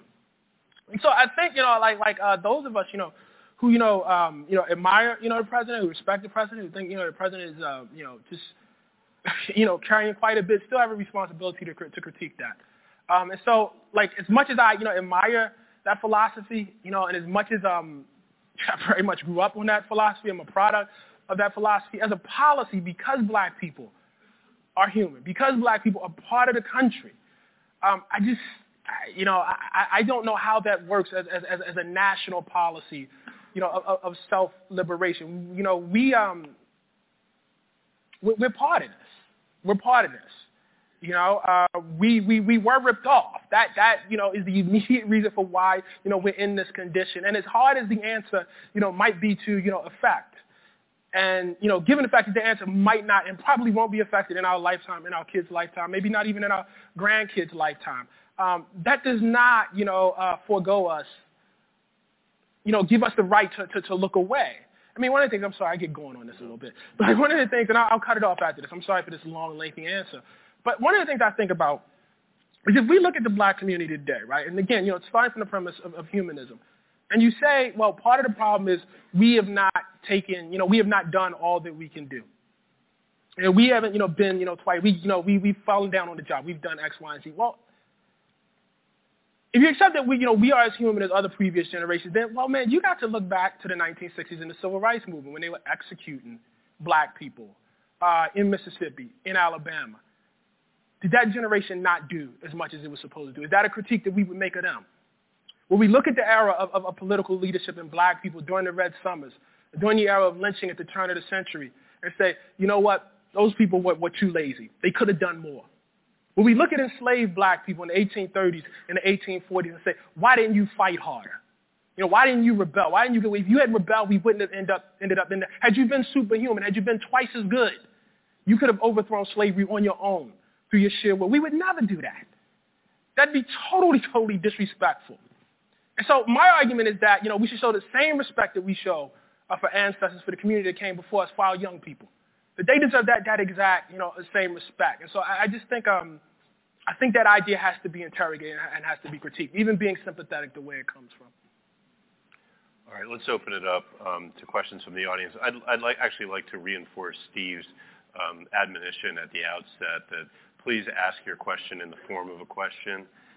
And, um, and a short question to preserve as much time as we can for others to ask questions. Hi, thank you. This question is coming from the D C U Chicago Alumni Club Watch Party. In the months since writing your piece, is there anything you would change or update?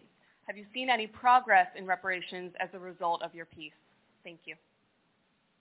I mean, I haven't seen any progress. Uh, but but that, that also, like, I also wouldn't, I, like, it's not my... Don't it's outside of the realm of a writer to do that. You know, like I, you know, my job is then to move on to next and to not, you know, like sit here too long. I, you know, I can't. You know, I wrote the piece. Um, I hope there there are people who have been fighting for reparations for a very, very long time. I hope the piece gives them some ammo. You know, there there are activists who've been dealing with this for a very, very long time. I hope it gives them some ammo. You know, to go out and, you know, uh, uh, do what needs to be done. Um, but as a writer, I, you know, I, I, you know, I, I sort of have to have to keep going. You know, and, and you know, other lines. You know, down the question. There's not much about the piece I would change. The hope is that, you know, in, in you know the reporting that I do going forward, it, you know, it enhances. You know, it asks other questions that are that are related, you know, to to that piece. Next question. Hi, um, I have a question from Chloe, who's watching from our overflow room. You talk about reparations being the full acceptance of our collective biography and its consequences. What steps do you imagine co- our country taking to achieve this? What can we do to move in this direction? Well, uh, I, I don't, you know, I think the, the first big thing is I outline in the piece, and people, they hate the small, most basic answers. Um, you can urge whatever congressional district you can you live in. Um, uh, John Conyers introduces H R forty, uh, which is a bill to study uh, reparations and or, I'm sorry to study the effects of enslavement and its subsequent legacy on African Americans, and assess this question of whether black people deserve reparations. You can urge your congressman to support H R forty, uh, and this is you know um, not a small thing. This is not a small thing at all. Um, and accounting has to be made. A study has to be made. This is exactly the way that the struggle for Japanese American reparations went uh, for internment. There was a study. There was an assessment made of the damage. Uh, and then, you know, uh, Ronald Reagan, the white man, symbolic white man, signed a bill. You know, it gave, you know, uh, re- reparations to to, uh, Jap- to Japanese Americans who were interned. I think the exact same political process needs to happen to other, you know, for other people. There are people, you know, also, you know, who are in the activist community, uh, for example, with the group in Cobra, you know, who uh, uh, have been pushing a more internationalist, you know, approach. Um, and that, that really is, you know, their vein. I, you know, I think you can look, you know, look up at some of the activists, for example, in Cobra, who've been pursuing this for years, and look at what strategies they're they're pursuing. You know what I mean? You can support that. Um, so I think that there are a range of things. The basic recommendation I get, you know, is to immediately get behind H R forty. Um, but I wouldn't be contained to that. I wouldn't be restrained with that. Richard, please. Thank you. Uh, I'd like to know, ideally, what reparations would look like to you uh, if you had complete control over it, uh, whether it's cash or policy, education reform, and then what the impact of that would be ten, twenty, fifty years down the road. Well, if I had complete control over it, it wouldn't really be reparations. That's part of the problem. I mean, I um, I, I think people imagine reparations happening in the current political system as it is today. So, you know, one of the discussions we give, you know, well, say, you know, there was a check cut right now to, you know, black people for, I don't know, fifty thousand dollars a piece, whatever you're going to say. You know, what, what would that effect, you know, be right now? But see, you you have to envision. You have to understand what, how America thinks about racism and black people right now, right? And the predominant idea is pretty much pull your, you know, we, you know, that was in the past, that was a long time ago, right? Um, a world in which H R forty gets to the House floor, a world in which, you know, there's a, you know, a partnership for H R forty, you know, in the Senate, you know, uh, and a world where, you know, a president actually gets behind that and you have actual hearings. That is a very, very different America. Completely, completely different America. It's an America with a totally different perspective on its history. It's a very, you know, America with a very, you know, totally different, you know, uh, perspective on black people. Um, and, and, and in that world, what would reparations be? You know, that, that so I, I, you know, I see it as a, as a, as a, you know, and you know, folks may differ with me on this, but I see it as, a, as an essentially democratic process, because if that doesn't happen and you just cut a check, we've learned nothing. I mean, absolutely, we've learned nothing at all. You know, not, nothing will, will actually, you know, necessarily change. But in a world where reparations does happen, I think, you know, what you have is a broad commitment to fix what happened in the past. You know, so that may, you know, take the form of, you know, deliberately, you know, giving somebody a check. You know, I think about Mister Clyde Ross, and I think, you know, Mister Clyde Ross a check right now, right? Like, you could just do that. That's something that, that, that should be, and just to, you know, to make this, like, knowable, to put this in, you know, a, a knowable frame. Look, we have the maps for, you know, where redlining took place. We have census reports. We know who lived where. You know, we could set up a process right now, you know, for folks who were, you know, who were, you know, sent into, you know, uh, uh, uh, uh, situations with loans, you know, that were predatory because of redlining. We can, you know, set up a situation right now for folks who can say, you know, listen, I tried to access certain things through the G I Bill and I was denied. Um, now that's not a, you know, that's not, you know, a, a radical option, but that's like a narrow cast thing that's doable right now, you know, in terms of, you know, folks that, you know, have been ripped off that we know about. I'm not arguing that it should be limited to that. But, you know, we, we do have those starting points. But I think, you know, a, a time when you get to that level, that's just, it's a totally, totally different America. And it's not just a matter of sending out checks. If you study, you know, like the reparations that Germany gave, you know, they, they, you know, in the piece we talk about them giving reparations to Israel, but that wasn't the end of it. That was the start of it. You know, the process continues even up till today. Now, we're talking about, I mean, going back to sixteen nineteen. You know, how, how long will that take? How long will it take to make that right? But, uh, you know, a country that gets into, you know, the, the, the mode of reparations, I think, is, is you know, would be, would be committed to that long process. This is a different America. It's a very, very different America where that happens. Hi, so I have two questions that are actually associated. One is, are you thinking about writing a book? And two is, what's the next step in, you know, after you experience the shocked white person who's like, I had no idea? So then there has to be a next step that involves education of somehow, and how do you imagine that continuing? Yeah, I'm working on edits for a book right now. I'm sorry, so I should, the, the, God willing, the manuscript will be done by the end of the year. Um, It's kind of rooted in some of the stuff, but it's not. It's not like the case for reparations blown out in the book. It's, it's something a little different. Um, I, I don't know what happens after that. You know, I, I don't. I don't know where where a shocked white person goes after, you know, realizing that this was something that happened. I mean, that, that really is for shocked white person to decide. You know, I mean, are you gonna, you know, just be shocked? And you know, and I, I'm not. You know, like there's a kind of shock. Well, well, I didn't know that happened, and then you just continue on with your day. Right? But you like to think that people will keep reading. You know, you like to think that people will, you know, to, to, to pursue, you know, their education and, and will not, you know, stop with, with, with you know, with, with The Atlantic and, and will go on. Um, as a writer, that's beyond my control. You know, I, you know, I try to play my position. I, I do my part. You know, and I hope that po- folks continue, you know, self-educate. You know, I always, you know, try to be very clear about the resources I use to educate myself. You know, and, and I hope that people follow up. Hi, um, so there's an advocacy group in Chicago called the Anti-Eviction Campaign that works to repossess... The anti-what? The Anti-Eviction Campaign, okay. That works to repossess, repossess abandoned houses by occupying them. Um, what do you think about this, and do you think this could be incorporated into reparations in any way? Well, this is the first time I'm hearing about it, so I'm not really qualified to give an informed opinion, regrettably. Um, Yeah, I try to keep my feet underneath me, man, when I throw a punch. So, I, you know, I don't want to, you know, get out there. That doesn't mean that, you know, what they're doing is, you know, unjust or just or anything like that. It's just that I just don't know. I just don't know. Hey, um, um, so I currently read essays for college seniors at Martin Luther King High School, and it's ninety-two percent black, but it's a very high-achieving uh, high school, and so all the seniors are going to colleges with... And kids. It's a very high-achieving, not but. um, uh, and a lot of the students are going to very uh, prestigious universities with low black populations. And what do you have a word for the class of twenty fourteen yeah. as to how to take black culture, mm-hmm. pop culture, to the university campus? Yeah, I have I have great advice for them, and the advice is apply to Howard University. that, that's my advice, and and um, I you know I'm not I'm not you know being flip here. Here's what I'll say. Uh, my advice is to apply to Howard University and then go to those elite schools for grad school. Um, that, that's my advice, and and here's here's why I say that. Um, I, I, it's impossible for me to imagine writing the case for reparations with, without having gone to a historically black school.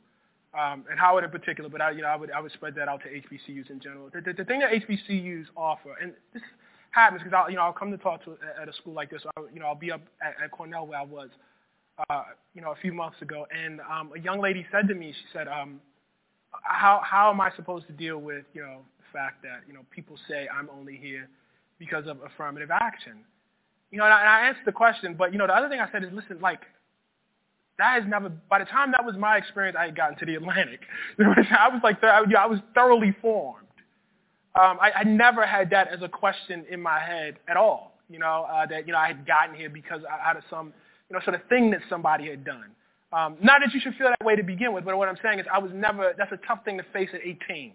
That's a hard thing for somebody to put on you at eighteen when you're still trying trying to find yourself.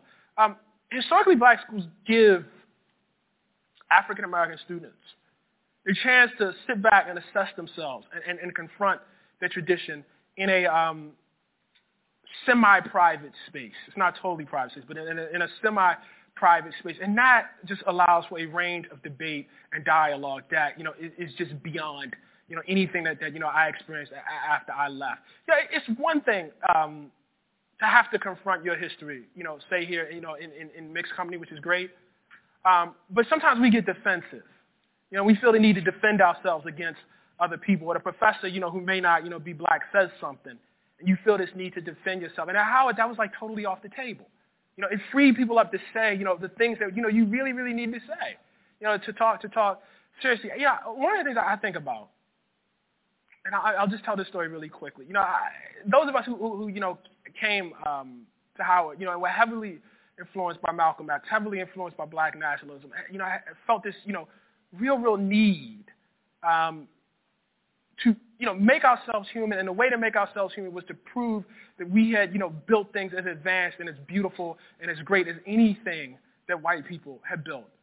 Um, and that sent us on a chase for heroes. And one of the, you know, people that I, I think about was that there's this woman uh, who's, you know, a, you know, brilliant military strategist, Queen Nzinga, uh, what is, you know, now now the Congo today. And there's a, you know, a famous story that I remember reading about. And she's going in to negotiate with the Dutch, who are trying to, you know, take from her. And they, they want to disrespect her. So what they do is they don't give her a chair, right? And she immediately orders one of her servants to, you know, sit down and basically get on all fours. And she uses this woman um, as, as a stool. And this story is told, and, and it's true, to show, you know, like like the craftiness of Nzinga about how she wouldn't be disrespected. And I read about that, you know, and it, you know, made me, like, you know, feel really proud and everything. You go out there and say, yeah, you know, we got brilliant people too. And you go someplace like Howard, right? And that's cool, you know.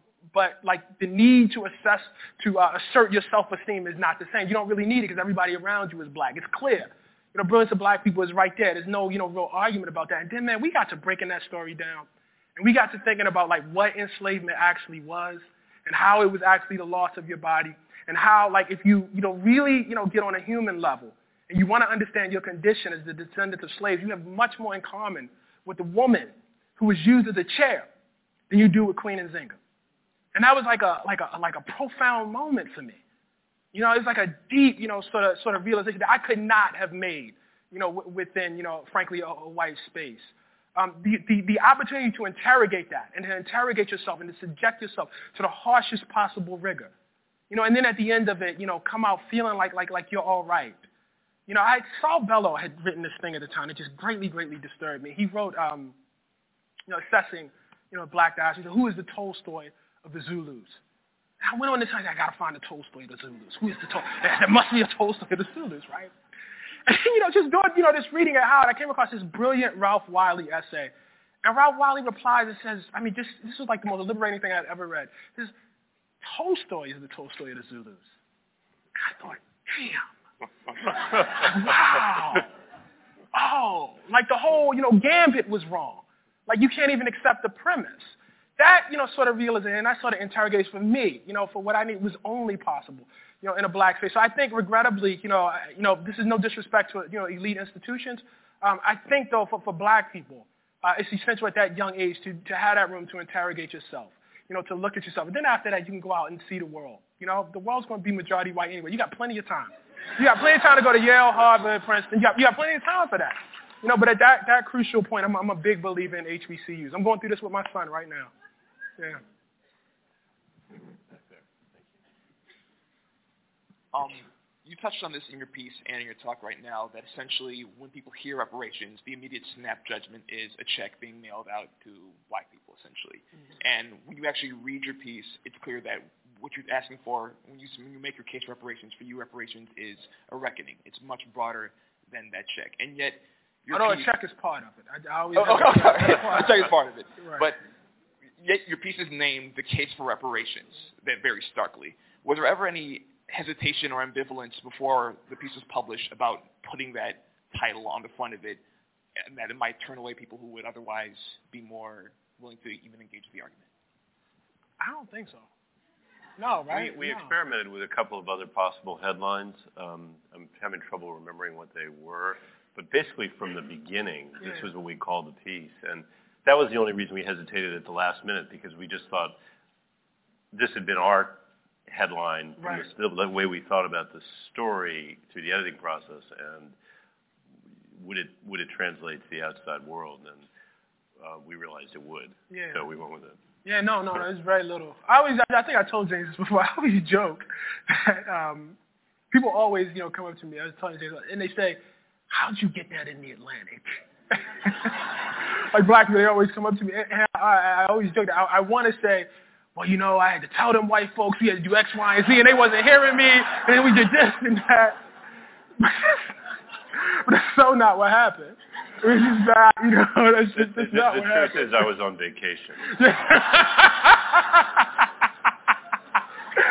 No, I mean, it, the, the real truth is, you know, I, I sent the pitch to, you know, uh, Scott Stossel, and he read the pitch and said, okay, and I'm assuming he took it to you, and, and folks were like, okay, so how are we going to do this?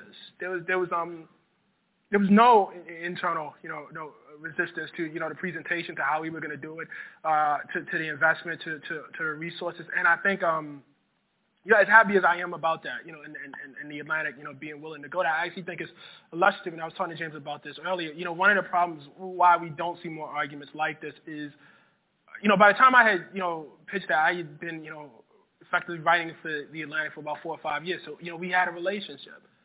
Um, very few African-American writers have those kind of relationships with, you know, magazines at, at the Atlantic's level. Um, that, that's that's just the truth of it. And I think that's a, you know, more than, more than people not being open, you know, to, to the ideas, it's just the, the relationships ain't there, man.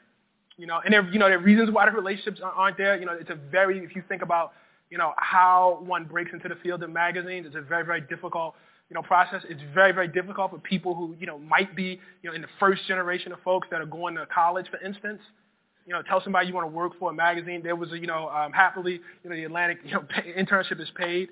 You know, but that, you know, often is not the case for magazines. It certainly was not the case when when I was coming up. You know, and so you're trying to break in by, you know, either taking a, you know, a really, really low-paying job, or, you know, no money at all, you know, and trying to live in a city like New York or D C, difficult. Very, very, very, very difficult. And so um, I think, you know, it's like good and bad news. I mean, the good news is, you know, folks really, you know, at least at the, I'll speak for the Atlantic. I'll speak for the Atlantic. The Atlantic, you know, as always, I've, I've never had um, a feeling like, you know, hey, I'm saying something crazy here and you guys aren't going to be over to it. I've never had that. Um, at the same time, Um, you, you do look around the landscape and see that there's so few people that actually get, you know, to that point to have that relationship, and that, that's um, that's the problematic aspect of it. Um, one of the things that you brought up was the bootstrap mentality that seems to pervade everything. Uh, I'm one of those cynical old black men that you brought up in your your talk. Mm-hmm. Uh, there was a study that Gallup did in the fifties that showed that eighty percent of white folks felt that black people had it just as good as white folks. Mm-hmm. And we hear the same thing now. So when we talk about this political landscape that we need to change in order for reparations to even be a realistic conversation, how do we get white folks to the point to actually understand that we as black people really do know what we're talking about when we tell them something is wrong? Yeah, that's a, that's a great question. Um, that's a, I, and, and I... I, I I love uh, cynical old, old black people, because what they do is, man, they they bring the real. I mean, that, that's a real, that's a serious, that's an actual question that has to be confronted. And, you know, I'm, I'm of, as you, you might observe, I have some conflict in my head about it myself.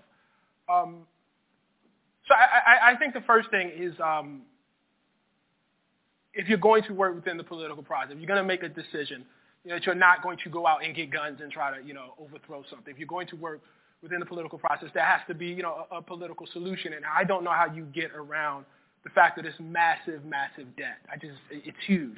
I mean, you can see it represented in the wealth gap, but I suspect that that doesn't even capture everything. I think it, we're at the point where for every, you know, nickel of wealth an African-American family has, uh, a white family has a dollar.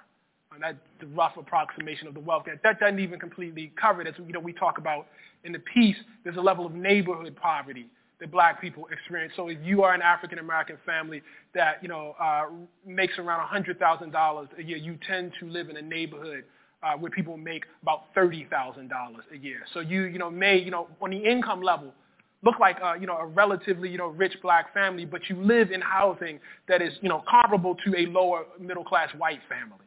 Th- these are tremendous, like, like hurdles that, that, that have to, you know, be dealt with. And as much as I would like to believe in, you know, the bootstrapping, I, I don't think It, it gets us there. You know, here's an even more distressing thought. I strongly suspect that much of what happens in history is outside of, you know, the, the direct control of, of, of human beings. And what I mean by that, or direct intention of human beings. Okay, so if you were uh, an, an enslaved black person in eighteen twenty, you could look all the way back through your lineage, all the way back to sixteen nineteen, and see nothing but enslaved black people. Beyond that, if you know you had economic knowledge of what was going on, you could see the rising value of black people. And you could look forward and see that your kids would, were going to be enslaved too. There was every reason to believe that for the rest of your life and for the rest of your children's life and for the rest of your grandchildren and great-grandchildren's lives, you would be enslaved. I mean, you take it from that perspective. That, that, that, that, would not have, that would have been the pragmatic thing to think at that point. And yet people stood up and said this was wrong. So you get to a point where you're talking about like eighteen fifty-five, eighteen fifty-eight, around that period. And you get somebody like, you know, say Frederick Douglass, just to pick one person. And he's saying the just policy, the thing this country must immediately do is it must liberate four million black people who are living in South. You know, no questions asked. And you ain't shipping them off to Africa. You know, let them right there. It's their land. They worked it. They deserve it just as much as anybody else. And people think Frederick Douglass is out of his mind. How's that going to happen? Have you looked at the worth of what black people, you know, represent to this country? Uh, the largest concentration of multimillionaires in this country are living in the Mississippi River Valley. Not in New York, not in Chicago, not in Boston. Mississippi River Valley, man. The, you know, largest export to this country in eighteen sixty, the time of the Civil War, is cotton. sixty percent of our exports is cotton. Slavery is that intrinsic. Who would have counted on white slaveholders overplaying their hand? That's what they did. I mean, that, that's what they did. They just took it too far. They just, you know, kind of lost their mind. And ended up proving Frederick Douglass right. So that seven years later, you know, seven years before people were saying, you know, Frederick, you crazy. And seven years later, he, he looks like a prophet. Because of the events of history, eighteen sixty, Douglass is telling people, listen, the immediate and just thing is to, you know, give black people guns and let them fight for their freedom. And what people are telling Douglass, you are crazy. You know, you know, white people who are in charge of things, you know, Abraham Lincoln on are saying, man, we don't know what these black people are going to do with these guns. They might shoot themselves. They might shoot us.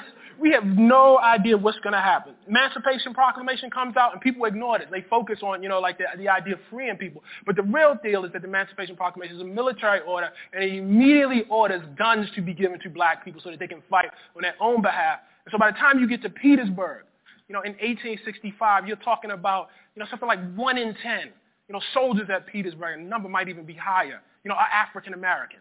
They're fighting for something that no one would have predicted. On the onset of the, at the onset of the war, what, what happened? What happened? Well, they thought they were going to be able to wrap the war up quick. Who would have counted on General McClellan being so bad? Who would have counted on that? You know, who would have counted on, you know, the Southern generalship being so good and these folks fighting, you know, for dear life to the end? So events that were outside of our control. This goes down to the to the Civil Rights Movement. I mean, one of the things that, you know, we appreciate the bravery of Doctor Martin Luther King. We appreciate the bravery of, of the Freedom Riders and all of those folks. But what people don't talk about is America had a problem at that point. And the problem was people were using Jim Crow as a weapon in the Cold War. And we had just had, you know, this fight, you know, in uh, World War Two with Nazism to see, you know, the logical ends of what racism was, the extermination, you know, of, of, of an entire group of people. America had a serious, serious problem. You know, how could it preach about, you know, liberty, you know, in Russia, you know, and still have, you know, what was going on down, down, down in the South? Now, listen, the activists took, took great advantage of that. You know what I mean? They did. But the situation itself was outside of their control. I, I say that to say, I think the job, you know, of, of folks in our situation is to say the right thing and to wait for our opportunity. The opportunity is out of our control. Who knows what's going to happen? Who knows what's going to happen? You know, but it's just like, you know, I, I, you know, folks in eighteen twenty, when it looked crazy to say, you know, the, the, the, the real just thing is to emancipate all of us. Um, did not stop trying to say the right thing. I don't think that's a reason to not say the right thing right now. Oh, I'm afraid only one more question. That's, you have the microphone, sir. And I'm not letting it go. Keep this going for as long as I want. No. um, so this this question's gonna change, I guess. Just the it, it, it's different from the other questions in that I want to pose a, a, a little challenge. Um, I appreciate the article. I think it's it's great, and that obviously means I'm going to say but. But one thing that I had I had trouble with is just the the place that Native Americans don't occupy in it. And I know that you say academics. I'm not necessarily an academic, but you say there's a tendency to overcomplicate things, and I think I don't want to do that, but I think it's an important thing to think about when we're talking about land. right? When we're talking about black people taking up land in this country and we trace the story back to sixteen nineteen, what if we went back to fourteen ninety-two and thought about that in terms of reparations? I mean, what should that do to the argument as far as making a case for this for black people when, you know, Native Americans have not just undergone genocide historically, but one of the primary ways that they were argued they had disappeared, disappearance theory is a subset of Native American studies, one of the primary arguments was that they had diluted their blood by intermixing with black people specifically. So when you look at these kinds of things, and you wrote these into the history of not just Native American people, but black people, there's a confluence, there's there's a convergence of stories that I think necessitates that we not just reside in the black-white binary as far as how we look at reparations, but look at how we understand this on a larger, yeah. more long-term scale. So I don't mean to go long. My question is simply, how do you rope right. that longer history into this case? Right. So, um, you know, this is the case for reparations. I hope it's not the last article on reparations. It, you know, it shouldn't be the last word. Um, I, I, you know, I think in, in progressive circles, you know, there's, you know, always this search, and it's a good search, you know, for coalitions to see how, you know, we, we relate to other people, how things are inter- interconnected. It's, and you just, you know, you know, uh, explain the history of how we could see that. Having said that, you know, I, I believe that the black experience is a specific, is a particular thing. And I believe that the black people have a right. Let me change that. It's not even so much black people have a right. I think the history of itself is worthy of examination in and of itself by itself. Um, and I don't think that impact, I don't think that, that means that there's not a case for reparations for, na- for Native Americans. But I have the right Keep saying right. I have a right to study black people. I have a right to, to, to think about that in and of itself. You know, just like, um, you know, one could make the same critique of an argument, you know, for example, uh, reparations uh, that were given to Israel after the Holocaust. Well, Jews weren't the only people that were killed in the Holocaust, you know, um, but folks have a right to talk about that. And then there should be, you know, another article, you know, about the Roma killed in the Holocaust. And there should be another article about, you know, uh, homosexuals who were killed in the Holocaust. Just like there should be another article about reparations for Native Americans. Um, this should, you know, I, I think one of the things that, that we mistake is um, because sometimes there's not a lot of bandwidth uh, for a certain story, uh, we try to put everything on one story. You know what I mean? This is one story, man. You know, this is just one story. And I, I really, I did my best to research the hell out of it. Um, most of it is not actually rooted, you know, in that period for the most part. You know, it's talking about housing. You know, and I, I think, like, you know, we have the right to reside in that space, to talk about our experience as an independent, separate field worthy of study.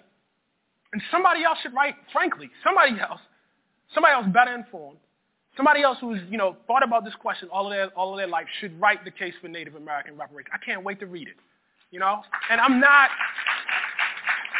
I'm not being flip, you know, I'm not being cynical. You know, I, I, I literally mean that. I literally mean that, you know, because the, the flip side of that is if, you know, I say that, if I say, you know, uh, uh, African-American history and reparations as a concept specifically relating to black people is worthy of uh, that, you know, sort of, you know, uh, in-depth study, you know, Native American history is, is, is worth the same thing. And it should be given the same thing. You know, it shouldn't be an adjunct to my thing. You know, it shouldn't be, like, attached on just to make sure, you know, that I'm, you know, intersectional enough. You know, it, you know that, that that ain't really the way to do it. You know, I think, like, you know, there's some value in focusing, you know, and going as deep as you possibly can, you know, in, in, in a specific area. And my hope, my hope is that folks who have thought, you know, about Native American history will look at that piece and will derive something from it. Just like, you know, um, when I, you know, went to do my research, you know, on reparations, you know, given to Israel, I was able to see certain things about reparations in terms of black people. Just when I did, you know, the research, you know, I was, you know, behind it in terms of reparations given to Japanese, I was able to see certain things and borrow from that. You know, so so my hope is that, you know, this will not be the end of the argument. It shouldn't be. This should not be the end. You know, folks should look at that, and then they should go and do that that that that same amount of research. Um, so that's it. All right. We, thank you. Thanks, Ta-Nehisi, very much. Thank you. Thank you. Please join me and a warm round of applause for Ta-Nehisi Coates, for James Bennett. Thank you so much for that conversation. I know it's coming to a close, but I hope tonight's furthered the conversation, not just concluded it. Join me in thanking as well our partners tonight, uh, the Center for the Study of Race, Politics, and Culture, the Office of Multicultural Student Affairs, International House, and the Global Voices Series, and the National Public Housing Museum. Thank you all so much for being here. We hope to see you back here very soon for another I O P event. Thanks again.